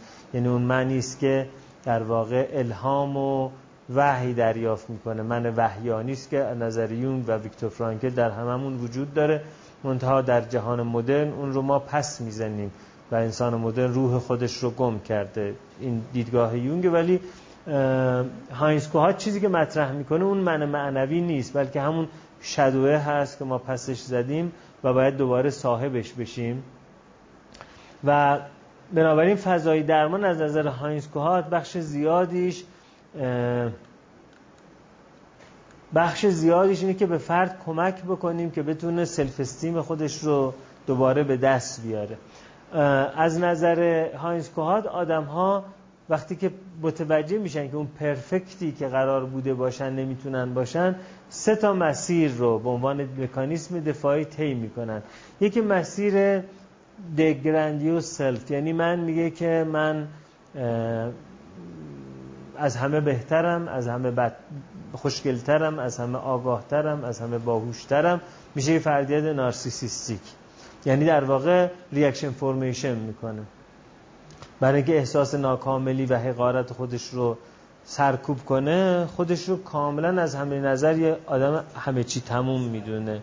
این میشه گرندیوس سلف حالت دیگه این هست که میره میگرده توی دنیا یه کسی رو پیدا می‌کنه که اون ابر انسانه. اون نه خیلی وقتا اون ابراز هم می‌کنه دیگه. آره شخصیت های نارسیسیستی که ببینید مثلا آدمی که از گمرک میان پیشش برشون سخنرانی می‌کنه از ایران خودرو میان برشون سخنرانی می‌کنه از خارج میان برشون سخنرانی می‌کنه. برای همه این رهنمود داره. خب این آدم grandiose self دیگه. خب مگه تو می‌تونی برای همه برای همه رشته ها برای همه آدم ها برای همه موقعیت ها رهنمود داشته باشی؟ یه همچین داستان. خب این میشه grandiose self. مثلا نظریات هیتلر رو در نظر بگیرید نظریات نژادی می‌داد. در حالی که اصلا نژاد شناس نبود اصلا زیست شناس نبود اصلا نظریات نژادیش کاملا غلط بود راجع به اینکه نژاد ما نژاد آنها اونا نژاد ما نظریات تاریخیش کاملا غلط بود. یعنی خودش اما باور داشت. خودش باور داشت به یک نظریات تاریخی که اون نظریات تاریخی هیچ اویدنسی نداشت. به سری نظریات نژادی که اون اویدنس نداشت. خب این گرندیوس سلف دیگه. یعنی من پرفکت رو وقتی نمی‌تونه داشته باشه اون رو خلق می‌کنه برای خودش. اون طرف قضیه یه آدم هایی که دنبال دور هیتلر را میفتن حرف اون رو دارن گوش می‌کنن و بهش مؤمنن. حالا یه سری آدم دور اینا بادمجون دور قاب‌چین جمع میشن دنبال grandiose ها منافع رو جمع می‌کنن غنایم رو جمع می‌کنن. اما یه آدم هستن واقعا بهش مؤمنن. اونها مسئلهشون اینه. اینها یه idealized parental image می‌سازن. یک ابر والد ایدئال می‌سازن و فکر می‌کنن من ناقص وقتی برم زیر پرچم اون حالا من کامل میشم. من نجس وقتی برم تو آب کر تطهیر میشم دیگه. میرم اون آب کره رو پیدا می‌کنن اون ابروالد رو پیدا می‌کنن. اون آدما که دارن دنبال اینا میگردن میان خودشون رو در این آدمه وقف می‌کنن زوب می‌کنن. اونجوری با اون زوب شدن در اون ماجرا دارن در مقابل اون احساس حقارت خودشون مقابله می‌کنن. بعضی از آدما هم یه برادرشیپ رو تشکیل میدن. یعنی من مثل تو تو مثل من ما چقدر ما دوتا چقدر خوبیم با دیگران چقدر فرق می‌کنیم. یه مثلا انجمنی به خودتونشون تشکیل میدن ما خوبا هستیم بقیه بدا. حالا مثلا انجمن فرویدی. انجمن یونگی. انجمن مثلا چی چی؟ مثلا حزب کمونیست حزب فلان. یه حزب تشکیل میدن. همه ماهایی که اونجا هستیم آدم خوبایی. ما می‌فهمیم. هیچ که خارج از ما نمی‌فهمه. اینا همه روش است که ما وقتی نارسیسیسممون شکست می‌خوره و وقتی انسجاممون و احتراممون از دست میدیم برای جبران این رو پیدا می‌کنیم و اینا روش های بیمارگونه این ماجاست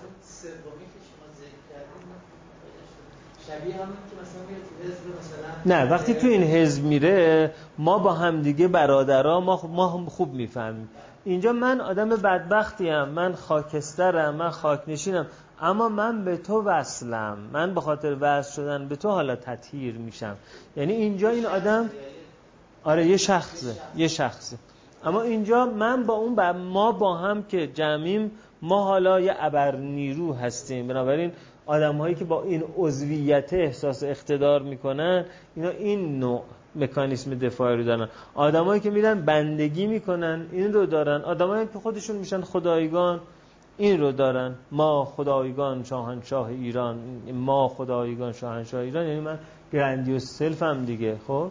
خب اینا میشن narcissistic personality ها اینا میشن dependent personality ها اینا میشن مثلا antisocial personality ها. دور هم جمع میشن همه کار دیگه می‌تونن بکنن. وقتی دور هم جمعن کالت گنگ مال ایناست. فرقه های مذهبی جمع های گانگستری ایدئولوژی های خود برتربینی نسبت به همه این داستان اینجوریست. حالا در اتاق درمان در واقع از نظر هاینز کوهات در اتاق درمان چیزی که باید درمانگر یاد بگیره درمانجو یاد بگیره اینه که بفهمه اصلا اون آیدیله اون پرفکشن وجود نداره. یعنی درمانگر اول میشینه در جای اون perfect ه. اول اینه که اعتماد بکنه اینجا که انگار در یه جای امنی انگار پیش idealized parent ه. بعدا شروع می‌کنه که ما چقدر با هم دیگه مثلا خودمون خوب می‌فهمیم. بعد درمانگر کمک کنه که اون بفهمه که اونم به اندازه درمانجو ناقصه.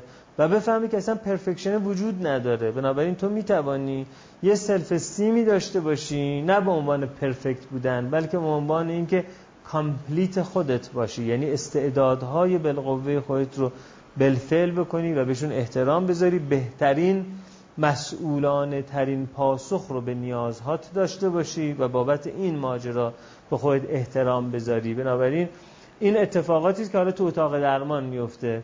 انواع transference ها. mirror transference زمانی است که درمانجو می‌خواد به درمانگر خودش نشون بده من چقدر آدم برجسته هم همش داره راجع به فداکاریاش از خودگذشتگیهاش پیشرفتهاش موفقیتهاش ایثارهاش صحبت می‌کنه. انگار در آینه درمانگر می‌خواد خود برترش رو ببینه و درمانگر بگه اه باری کلا ماشاءالله خیلی خوبه اینجور چیزا. دنبال درمانگری میگرده که هرچی میگه بگه چقدر خوبه. اون میگه فلان کار می‌تونم بکنم. میگه آفرین آفرین. اون میگه فلان چیز رو تشخیص میگه چه تشخیص خوبی. دنبال همچین درمانگری میگرده. اگه این درمانگر رو پیدا نکنه میره انقدر میگرده تا اون درمانگر رو پیدا کنه. این مرحله میرر ترانسفرنسه تو این ترانسفرنس وقتی که همش به درمانگر میگه اه چقدر ما به هم شبیه فکر می‌کنیم. چقدر شما شبیه من فکر می‌کنیم میره میگرده یه درمانگری که مثلا از نظر مذهبی از نظر سیاسی از نظر خانوادگی شبیه خودشه پیدا می‌کنه و اتاق درمان میشه. این بحث که ما چقدر شبیه هم فکر می‌کنیم. شما با من موافقید که اینجوریه. چقدر جالب.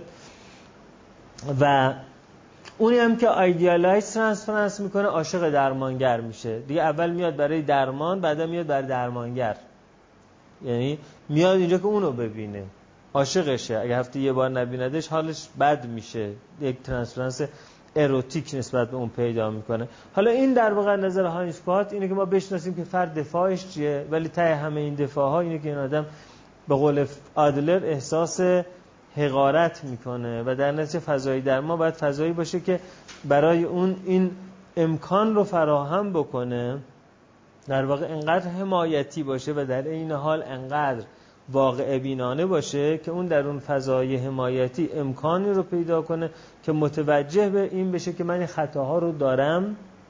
من این ناکامی ها رو دارم من این کم یا کمبود ها رو دارم ولی با این حال من قابل احترامم. یعنی اونها رو به جای که پس بزنه بذاره تو شده خوده اونها رو کار بکنه که چجور به عنوان چیزایی که موجود توی تمامیت زندگی من من چجوری مسئولانه با اونها باید برخورد کنم و حتی اگر اونها داره آزار ایجاد می‌کنه در این حال یه چیزی جز تمامیت منه و انکارش نکنم و بهش احترام بذارم. احترام گذاشتم به این معنی نیست که بذارم هر کار دلش می‌خواد بکنه. به این معنا که خب من نمی‌تونم دست خودم رو حالا اگر زشتم هست اگه دو تا انگشتشم این دسته رو مثلا بهش رسیدگی نکنم همون میرم باید این دسته رو بشورم. هرچند این دسته مثلا وبال باشه ولی باید به این دسته کیرش بکنم. به این معنا نه اینکه حالا این رو مثلا بگم تمام زندگی باید وقف این دسته بشه دیگه.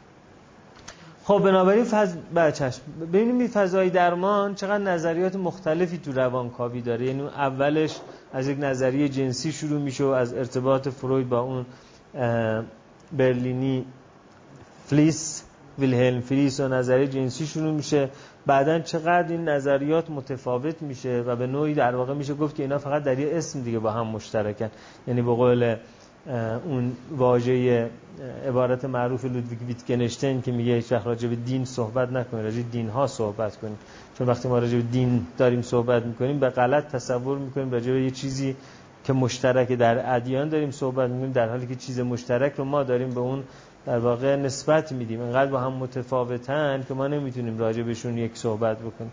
حالا اینم اینجوریه. وقتی داریم میگیم درمان تحلیلی داریم میری واقعا تحت تاثیر اینکه این درمان تحلیلی کجا دوره دیده باشه درمانگر تیپ شخصیتیش چجوری باشه مد اتاق درمان چی باشه؟ چون اتاق درمان هم برای خودش زمانه داره دیگه. مثل مد لباس وجود داره. لباس های زمان جنگ جهانی دوم با لباس های بعد از جنگ جهانی دوم مثلا متفاوت می شده همونطور هم تو اتاق درمان تحت تاثیر اختزاهای اجتماعی، فرهنگی، تاریخی، سیاسی، اقتصادی چیزای دیگه مد میشه. یه موقع فرانسوی بودن مد میشه یه موقع انگلیسی بودن مد میشه یه موقع آلمانی بودن مد میشه یه موقع آمریکایی بودن مد میشه.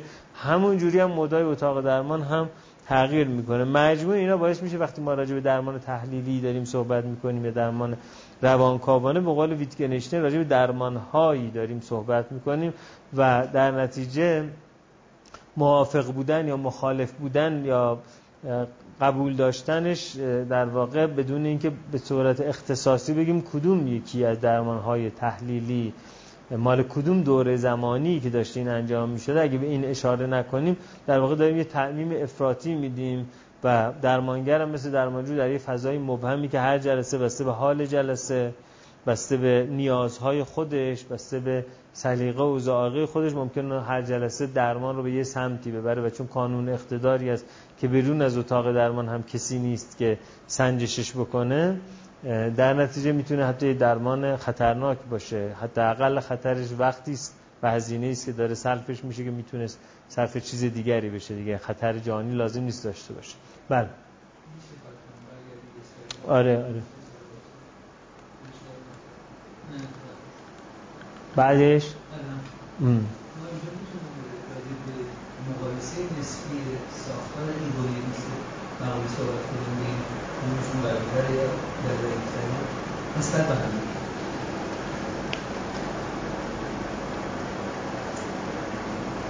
والا الان می‌تونیم نظری پردازی کنیم ولی هاینس کوهات راجبش چیزی گفته باشه من من نخوندم که بدونم شاید مفصل گفته باشه.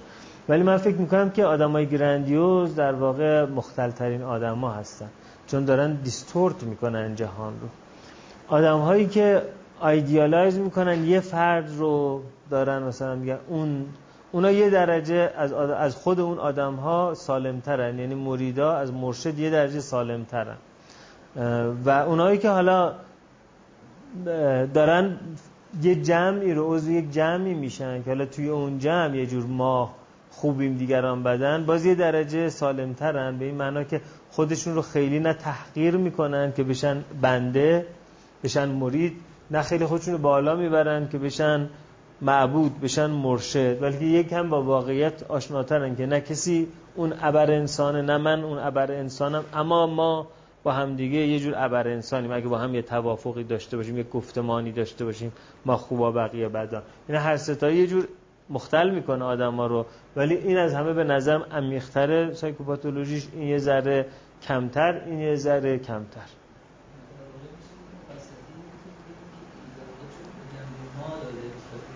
آره یه, یه مقدار از خود برون آیه دیگه آره. یعنی نسبت به اون حالت اولی که کاملا اوتیستیکه و حالت دومی که یه جوری یه واقعیت بیرونی داره خلق میشه که اون بیش از حد اقراق آمیزه این حالت سوم یه ذره با دنیای واقعی بیشتر ارتباط داره. بله. بله.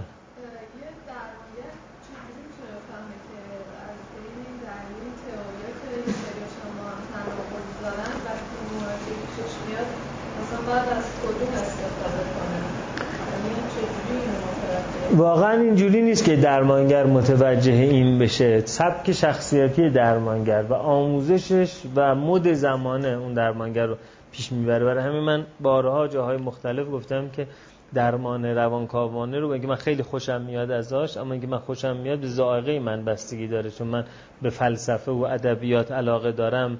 بیشتر از علم باش می‌تونم ارتباط درونی پیدا کنم دوستش دارم. اما درمان روانکاوانه نه درمان علمی است نه درمان اخلاقی است. علمی بودنش با علمی نبودنش به خاطر هیچ گزاراش قابل اندازه‌گیری عینی نیست و در هیچ پژوهش میدانی هم اثر بخشش ثابت نشده در پژوهش کنترل شده. اخلاقی نبودنش به خاطر که درمانگر اونجا بدون هیچ ترازوی بیرونی نشسته و یه قرارداد تجاری داره با یه آدم میبنده که این قرارداد تجاری کاملا یه طرف است. یعنی همه طرفش منم. مثل که با یه نفر شما قرارداد تاسیسات ببندید و اون بگه هر جور که من صلاح بدونم تصمیم می‌گیرم که اینجا رو شوفاژ بکنم یا اینجا رو فنکوئل بذارم یا نه. منم که تصمیم می‌گیرم چه جنسی بخرم. منم که تصمیم می‌گیرم که کی کارو تحویل بدم. خب اصلا چه این قرارداد تجاری در عرصه واقعی غیر ممکنه. با هیچ کس شما این قرارداد رو نمیبندین غیر از با دو نفر. یکی شمن کاهن آخوند خاخام. یکی روانکاو. یعنی در واقع فقط با این دو تا طایفه شما چنین قراردادی رو میبندید هیچی توش معلوم نیست. مسئولیت همه چیز به عهده توست ولی اختیارات همه چیز به عهده اون طرف مقابله. این قرارداد از حیث حقوقی یه قرارداد مسئله داره. و از حیث اخلاقی بنابراین به نظر من درمان غیر اخلاقیه. مگر در یک فضایی که اون درمانجو همه اینا رو می‌دونه. میگه خوشم میاد این کارو بکنیم با هم دیگه. یعنی خوشم میاد با هم یه بازی اینجوری داشته باشیم. همه اینا رو درمانجو بدونه که این درمان نه علمی است نه اخلاقی است. همه این نقدها روشه همه این اختلاف نظرات روشه. همدیگه رو قبول نداشتن با همدیگه قرب کردن. همه اینا رو بدونه که این خیلی فرق می‌کنه. با اون پژوهشی که راجع به هموگلوبین ایوانسی توی دیابت وجود داره یا راجع به سلولای بنیادین توی درمان پارکینسون وجود داره. این اصلا یه دنیای متفاوتن با هم دو ساحت متفاوتن. اگه همه اینا رو بدون یکی بیاد برای درمان که معمولا کسایی که همه اینا میدن برای درمان میان کسایی که می‌خوان درمانگر بشن. یعنی میان فقط روانکاوی کنن مثل اون مریض دماغ شکسته فروید و فلیس. که همه این بلاها رو تحمل می‌کرد که درمانگر بشه خودش. یه فضای بسته اینجوری. امبرتو اکو راجع به فضاهای بسته رسانی صحبت می‌کنه. میگه رسانه برای ما یه فضای بسته ایجاد می‌کنه. اینجوری فضای بسته ایجاد می‌کنه که اول به ما یه نمایش نشون میده و تو نمایش قهرمان می‌سازه. این سریال مثلا فرض بکنید که پن... پنجاه ماه ما رو میکشونه این سریال. بعد اون آدمی که تو اون سریاله دیگه از دختر خاله ما به ما نزدیکتره چون ما اون هفته یه بار داریم میبینیمش. بعدا میاد پشت صحنه این سریال به ما نشون میده. باز ما میشیم پشت صحنهش نگاه می‌کنیم. بعدا مصاحبه و جایزه و فرش قرمز اینا رو به ما نشون میده. یعنی خود این آدم مهم می‌کنه. بعد خود رسانه دوباره این آدم رو میاره به عنوان آدم مهم به ما معرفی می‌کنه. یه دنیای بسته وجود داره که اون دنیای بسته دیگه اصلا باعث میشه ما بیرون نریم. مثلا دوستان تعریف می‌کردن که سریال شهرزادو که مثلا پخش شد نمی‌دونم چند صد قسمت. بعدش یه شب اعلام شد که بلیت میفروختن که این پهلوان اون سریال بیان رو اون فرش قرمز تو برج میلاد مثلا 500 تا بلیت می‌خواستن بفروشن. ظرف مثلا 15 دقیقه بعد از باز شدن سایت بلیت های دونه مثلا 100 هزار تومان فروش رفت. یعنی شما ببینید چرا این آدم انقدر مهم شدن. بعد این اینقدر میگرده که دیگه بعدا اگه شما بخواید تصمیم بگیرین رأی بدین یا رأی ندین در این انتخابات نگاه می‌کنین ترانه علی دوستی چی میگه شهاب حسینی چی میگه؟ خیلی احمقانه است. خیلی احمقانه است. ولی آدما پای صندوق رأی میدن. برای که من مرزا گلزار رو تو مسابقه تلویزیونی میگه بله من رأی میدم. این میشه اون فضای بسته رسانه که آمبرتو اکو راجبش صحبت می‌کنه. خب این در یه اشل خیلی خیلی کوچیکتر البته. از نظر حجم آدمایی که درگیرشن تو روانکاوی هم رخ میده. یعنی آدمایی میشن که با هم سمینار می‌ذارن. همه فیلم ها رو روانکاوانه تحلیل می‌کنن همه کتاب ها رو روانکاوانه تحلیل می‌کنن همه شخصیت ها رو روانکاوانه تحلیل می‌کنن همه پدیده ها روانکاوانه تحلیل می‌کنن خودشون هم همدیگه رو تایید می‌کنن خودشون هم همدیگه رو تحلیل می‌کنن خودشون هم همدیگه رو تایید می‌کنن. یه آدمی که وارد اینجا بشه مثل وارد شدن به فراماسونری میمونه. یعنی اول باید وفاداری خودش رو به اثبات برسونه. بعدا دیگه مدت ها بابت این وفاداری و پنج سال پول بپردازه. بعد خودش میگه یکی از مرشدها مثلا میشه. یعنی یه فضایی است که واقعا از حیث حقوقی میشه گفت یه فضای ناممکنه. بنابراین میگم در واقع غیر اخلاقی است. از حیث علمی هم غیر قابل اثباته. ولی من ازش خوشم میاد. من از خیلی چیزای بد خوشم میاد. من کنیاک دوست دارم من ویسکی دوست دارم من ودکا دوست دارم من قلیون دوست دارم من سیگار برگ دوست دارم من چگوارا دوست دارم من ملی مونرو دوست دارم من جنیفر لوپز دوست دارم من خیلی چیزا دوست دارم که یونگ هم دوست دارم روانکاوی هم دوست دارم. ولی صادقانه این که قلیون برای سلامتی ضرر داره. الکل هیچ فایده ای برای هیچ کس در هیچ جای دنیا نداره. و جنیفر لوپز واقعا باسنش انقدری که قیمت میگن داره نداره توی زابل. خیلی از این باسن ها وجود داره با همین حج با همین سفتی با همین سنگینی. و حالا من روانکاوی درس میدم ولی واقعا نمی‌تونم روانکاوی بکنم. برای که همه این چالش های اخلاقی و علمیش هست توی ماجرا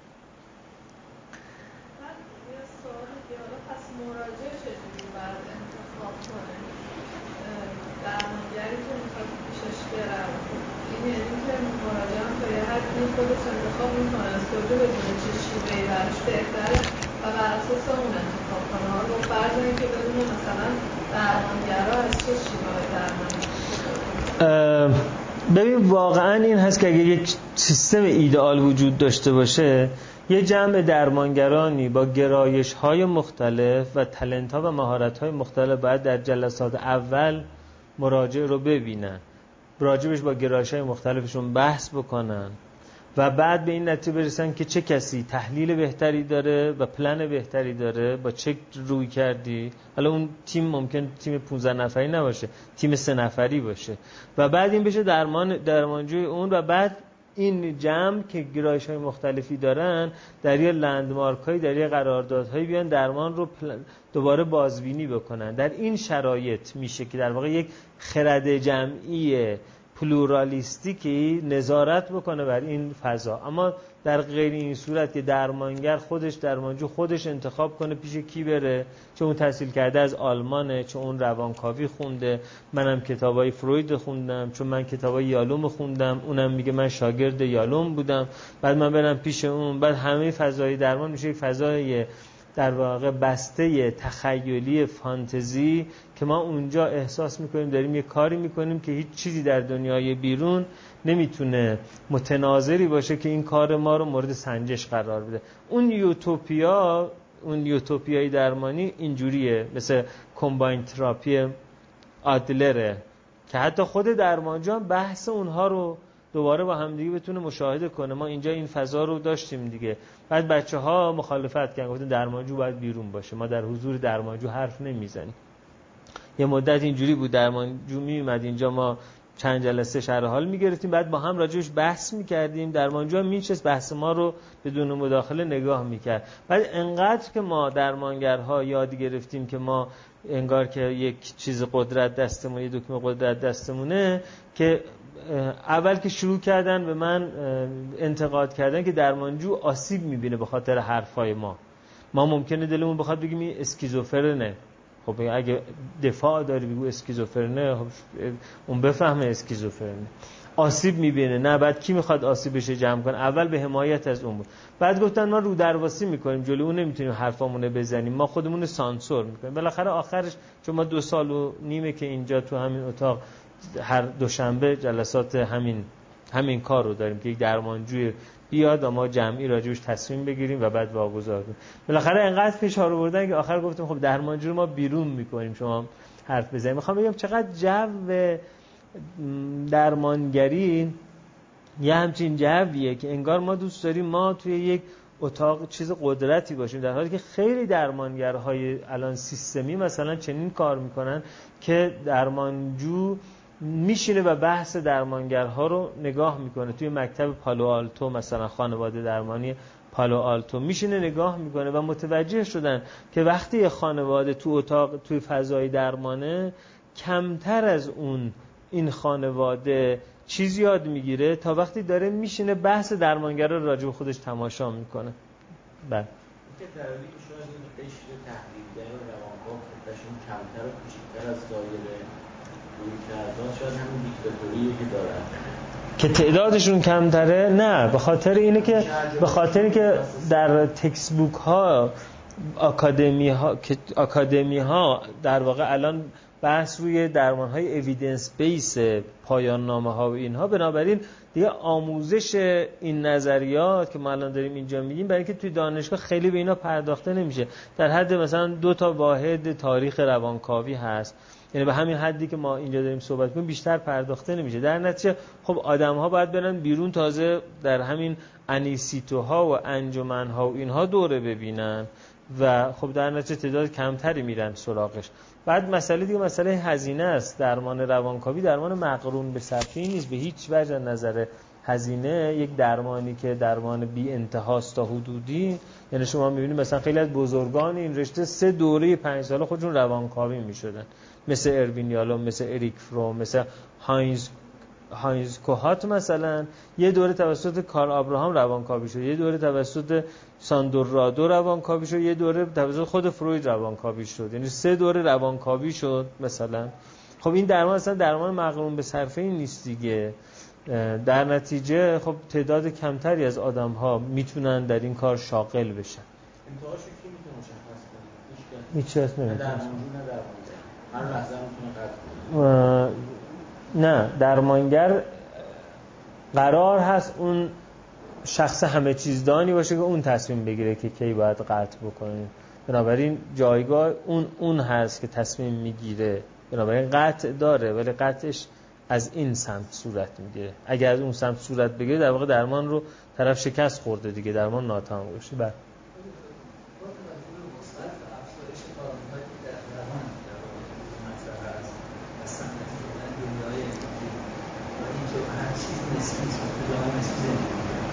به نظر شما به نظر نیست که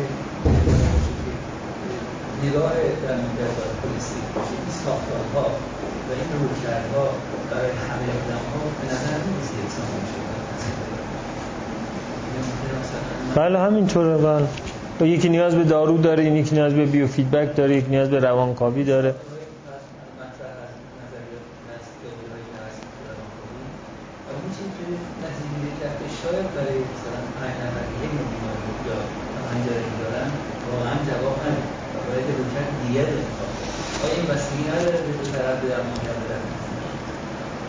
چرا؟ در واقع من همیشه اینو عرض می‌کنم که هیچ مکتب روانشناسی نیست که راجع به همه انسان ها حرفش صدق کنه.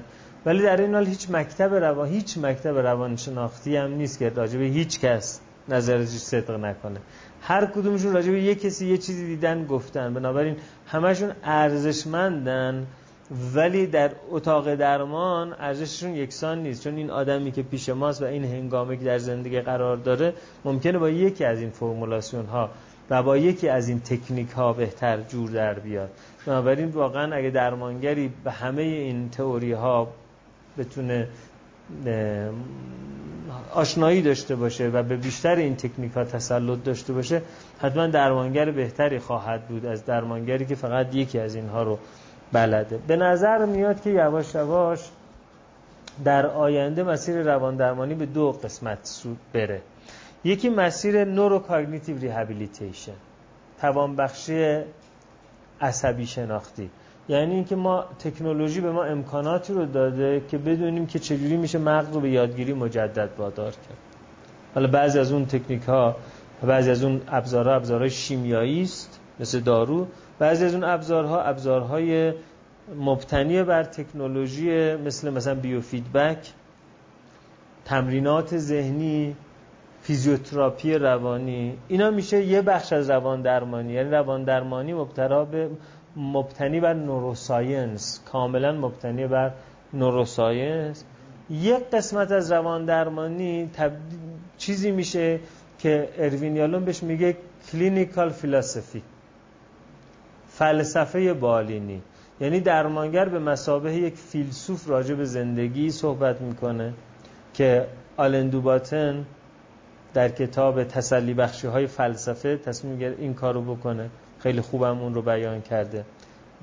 و یکی هنر فضای هنر و ادبیات یعنی در واقع رمان نویس های بزرگ و فیلمساز های بزرگ. آدم ها رو بیمار می‌کنن یا آدم ها رو درمان می‌کنن.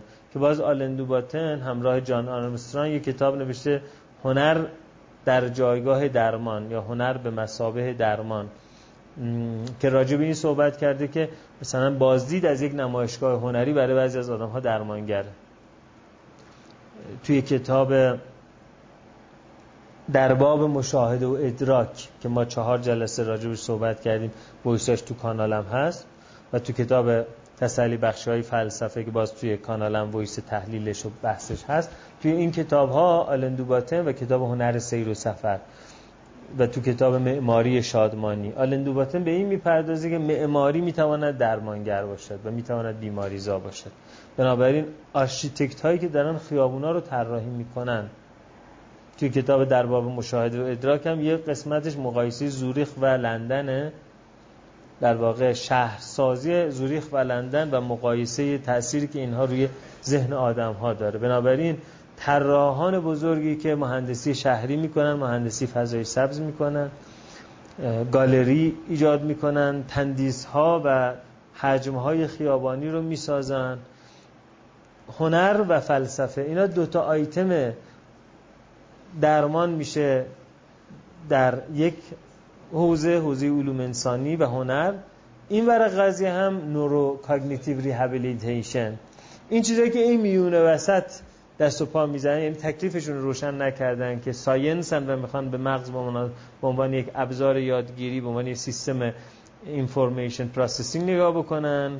یا می‌خوان به انسان به مثابه یک موجود فیلسوف هنرمند در حال زایش مکرر و در این حال ناشناختنی همیشه ناشناختنی و انسان هست آنچه که نیست و نیست آنچه که هست. انسان یک اسیان مستمر و یک زایش دائمی است. می‌خوان اینجوری بهش نگاه بکنن که اون وقت جلسه درمان دیگه جلسه درمانی که یه آدم کاریزماتیک اونجا باشه نیست. یک فضای مشارکتی است که با کمک یک فیلسوف آدم ها میشینن راجع به یه سری پدیده ها و تجربه هاشون تعمل می‌کنن و گفتگو می‌کنن یا میرن در یک فضاهای هنری و اونجا یک زایش مجدد خود رو تجربه می‌کنن. یعنی در واقع تفکر خلاق و تفکر نقاد در زایش مجدد من تفکر نقاده در فضای فلسفه بالینی تفکر خلاقه در فضای ادبیات و هنر. در اینجا انسان داره زایش مکرر خودش رو توش مشارکت می‌کنه و آگاهان این کار رو می‌کنه. اینا دوتا جریان آینده روان درمانی هستن. بله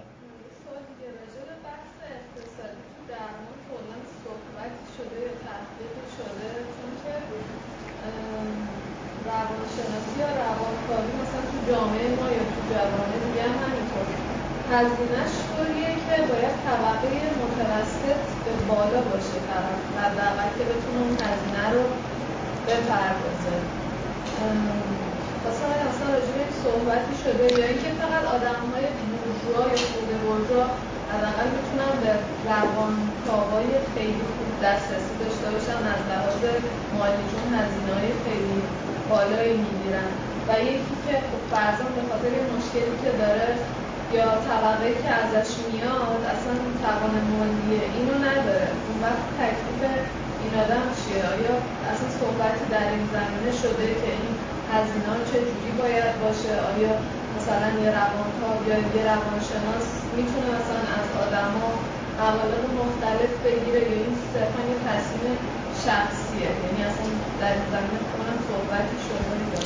آره در تمام سیستم های اقتصادی اجتماعی چپ امکان استفاده از روان درمانی رایگان و ارزان فراهم میشه. الان یکی از دوستان من در هلند دچار مشکلی شده. دو تا روان درمانگر خونش میان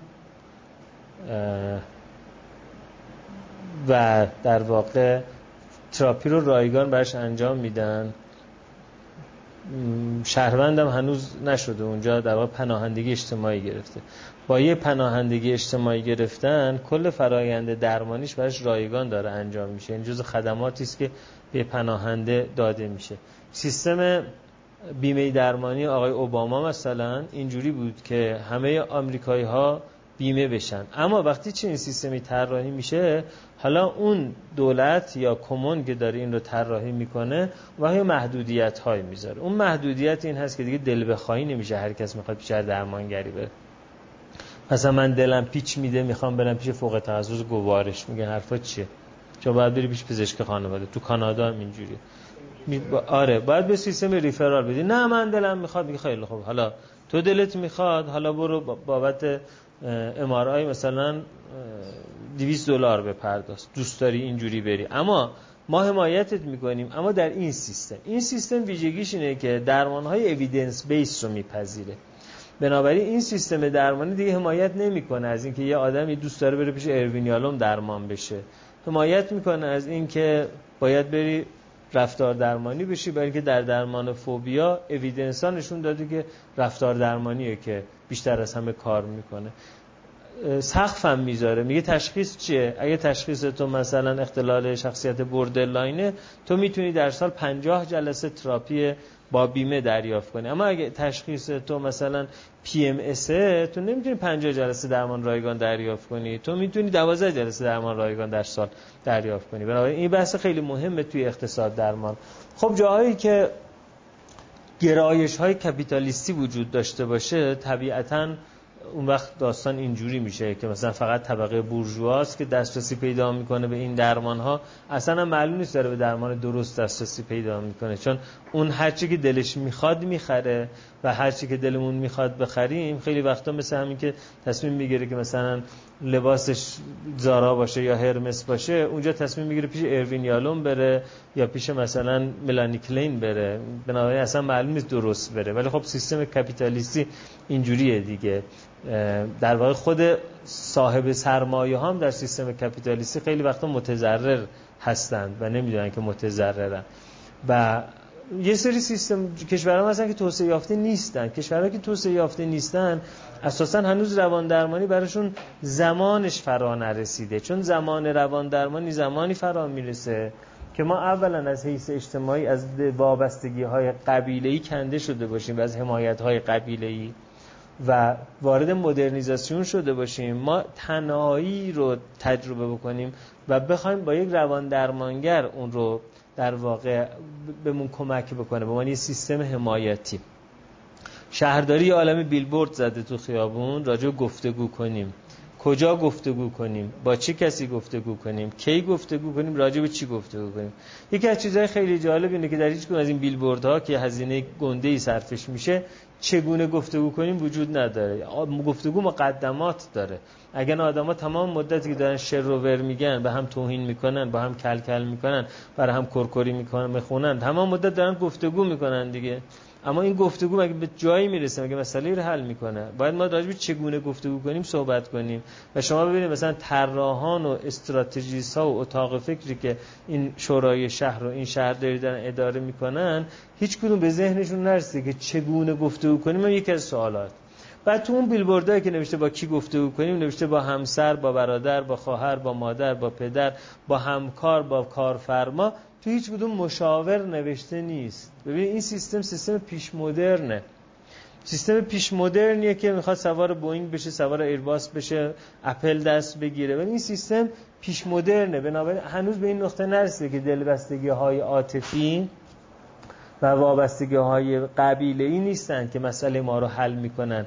یک نفر دانای بیطرف بهتر به این ماجرا رسیدگی می‌کنن خب ما اساسا در یک فضای پیش مدرنیم و این فضای پیش مدرن واقعا برنده اونها هستن که پیش فالگیر رو پیش آخوند میرن. اونا برنده ترن یعنی اونا با فضای کلی سیستم پیش مدرن بهتر می‌تونن پیش به همه چیشون به همه چیشون میاد. خندوانشون و ماه اصلشون و روان درمانی مبتنی بر مذهب دکتر افروزشون با همدیگه جورن دیگه. اون آدمایی که حالا اینجا کنده شدن باید هزینه درمانش رو بپردازن چون این سیستمی چه مایتی بر ارائه نمیده. حتی در این حد که روی بیلبورد یه پیشنهاد راجع به اونم بده.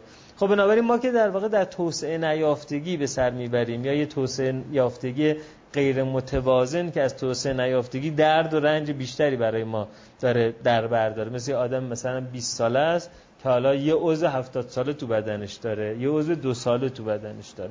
اما در یه جایی که توسعه یافتگی واقعی وجود داره طبعا, طبعا این حمایت های اجتماعی برای روان درمانی وجود داره و خود این حمایت های اجتماعی روان درمانگران رو هم وادار به پاسخگویی می‌کنه. یعنی تا موقعی که طبق زائقه داره درمان صورت می‌گیره درمانگران هم وادار به پاسخگویی نیستن. اما زمانی که یه سیستم حمایت اجتماعی داره درمان رو حمایت می‌کنه حالا اون سیستم دوباره در درونش پرسش از این رو داره که شما باید برای من بگی تشخیص چیه برای من بگی پلنت چیه. اساسا یکی از چیزهایی که انجمن روان پزشکی آمریکا DSM ساخته به خاطر پاسخگویی در مقابل سیستم های خارج درمانه شامل سیستم بیمه سیستم قانونی کی باید معاف بشه؟ کی نباید معاف بشه؟ کی باید حق بیمه بگیره؟ کی باید از کار افتاده بگیره؟ انجمن روان پزشکی آمریکا اسپانسرش این سیستم ها بودن که اینها سال پنج سال یک بار بشینن تمام پژوهش های اون پنج سال گذشته رو یه تیم 500 نفری برجسته بر مطالعه بکنن و بشینن روی این که بر اساس این پژوهش ها کدوم درمان کدوم تشخیص؟ اعتبار داره نداره صحبت کنن نظر بدن. تا اون وقت بیمه درمانی سازمان نظام وظیفه سازمان پزشکی قانونی اینا بتونن از اون بهره مند بشن. بنابراین آره پاسخ شما اینه که در جامعه توسعه یافته همه اینها دیگه در واقع داره سازماندهی میشه. گروه درمانی اتفاق افتاد. آره یعنی سرشاید اقتصادی اینه که نمی‌تونی یه نفر یه نفر رو ببینه. گروهی خیلی کارا رو انجام بدیم. بعد معلوم شد که چقدر درمان گروهی چه مزایایی داره برای درمان فردی.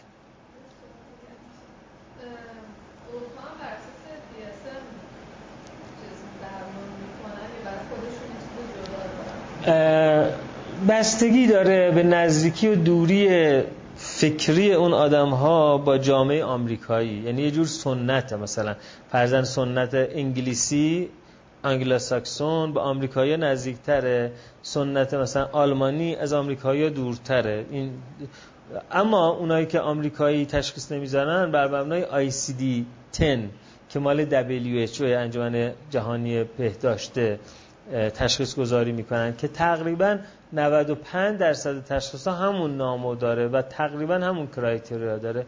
5 تا 10 درصد تشخیص ها متفاوته. یعنی خیلی با هم اختلاف نظر نداره. اما جاهایی که کلا می‌خوان خودشون از سیستم غربی جدا کنن مثل چین مثلا کلا یه نظام تشخیص گذاری دیگه گذاشتن که اون نظام تشخیص گذاری این کمک رو بکنه به مدیران چینی که بخش زیادی از مردم رو به کانال درمان های سنتی یعنی طب سوزنی و درمان گیاهی پیش ببرن برای که هزینه درمان رو برای جمعیت 1.5 میلیاردیشون کم بکنن. یعنی در واقع به یک دلیل سیاسی اقتصادی تشخیص های غرب رو نمیپذیرن. چون اگه تشخیص آدم ها بشه اختلال دو قطبی خب اون وقت باید به این آدما لیتیوم بدن کاربامازپین بدن والپرات بدن. برای جمعیت یک میلیاردی ماجرا خیلی سنگینه. یعنی حتی اونجا یک الگوی طراحی لباس قبل از دوران دنگ شیاوپینگ که اومد در واقع دوباره کاپیتالیسم رو برگردون قبل از اون تو دوره از ما تا دنگ شیاوپینگ در اون دوره حتی یه الگوی یه لباس یونیفرم وجود داشت. که از ویژگی این الگویی که ارزون تموم بشه. یعنی اگه فاصله دکمه های ما مثلا با هم دیگه 7 سانته و در نتیجه یک لباس مثلا نیاز به 10 تا دکمه داره فاصله رو بکنن 9 سانت که لباس نیاز به 6 تا دکمه داشته باشه. دو تا دکمه در سال برای یه میلیارد نفر آدم میشه در واقع 10 تا کارخونه دکمه سازی. این سیستم اونا اینجوریه که می‌تونن یک میلیارد رو اداره کنن. الان هم اگر شما سفر کنین برین شانگهای یا برین پکن یه جمعیت خیلی ولخرج مدرن فعال و مثلا شاد رو می‌بینید توی جاهای لاکچری ولی اینا طبقه الیتشن. در شهرهای صنعتی آدما چهار تا پیاله نودل در روز می‌خورن و دوازده ساعت در روز کارگری می‌کنن تو خوابگاه های عمومی هم میخوابن. و اصلا خانواده نیستن بچه ها تو پرورشگاه بزرگ میشن. و تو عیدا پدر مادرشون می‌بینن. پدر مادرشون هم با هم دیگه تو خوابگاه زندگی می‌کنن. خوابگاه زنان خوابگاه مردان. یه time اجازه دارن برن با هم سکس بکنن مثلا. طبق برنامه می‌تونن برن یه time با هم سکس بکنن و بچه دارم نباید بشن. از یکی بیشتر اجازه ندارن. مثلا اگر یه موقع پسر دوست داشته باشن بچهشون دختر باشه میرن سختش می‌کنن. یکی از بالاترین آمارها از سخت جنین در چین بوده توی 50 سال گذشته. به خاطر که اونا همچنان پسر دوست دارن. بعد سونوگرافی که وجود داشته سونوگرافی می‌کرد می‌دیدن پسر پسر نیست دختره سختش می‌کنن تا اون یه بچه بیشتر اجازه نداشتن داشته باشن. مثلا الان تازه اجازه داده شده که خانواده های شهری که از یه حدی درآمدشون بیشتره می‌تونن بچه دوم رو داشته باشن. خب در یه همچین نظامی برای ما واقعا غیر قابل درکه. خیلی چیزاشون برای ما قابل درکه اینکه اونا الان یک و نیم میلیارد چینی هستن که اونا نه عمو دارن نه دایی دارن نه خاله دارن نه عمه دارن نه کازین دارن. یعنی اصلا در فرهنگ لغاتشون وقتی به پسر عمو دختر عمو برخورد بکنن انگار دارن راجع به یه چیز اسطوره‌ای مثل کیومرس و جمشید و جام جم و اینا حرف می‌زنن. هیچ کدومشون ندارن همچین چیزی رو. در یه همچین سیستمی خب طبیعتا DSM هم نمی‌تونن اونا بپذیرن. اینترنتش هم اینترنت ملیه. نمی‌تونن به گوگل وصل بشن به اینترنت ملی باید وصل بشن. و عرض کنم که این مدل مدل توسعه چینی بهش میگن. که می‌دونید که مدل توسعه آقای هاشمی رفسنجانی این مدل بود دیگه. یعنی تمام 8 سال سازندگی ما داشتیم به سمت توسعه چینی پیش می‌رفتیم. اونا دیگه طبقه بندی های دیگه ای دارن و دیگه در چین شما روانکاو رو مگه تو همون شانگهای رو برای طبقه الیت پیدا کنید توی چین آدم ها وقتی مشکل روانی پیدا می‌کنن حالا یا میرن فنگشویی می‌کنن آینه جای آینه رو تو خونشون عوض می‌کنن زنگوله آویزون می‌کنن یا اینکه میرن ماساژ می‌گیرن یا چند جاشون سوزن می‌زنن یا اینکه واتاشون غلبه کرده بر پیتاشون باید مثلا کرفس بخورن و نعنا نخورن. دارن اینجوری در واقع روان درمانی اونجا وجود نداره مگر بر طبقه الیت. خب خیلی ممنون خسته نباشین. یه چند هفته بعد باز کلاس دیگه ای اعلام می‌کنیم همین ساعت. بیاین. مرسی.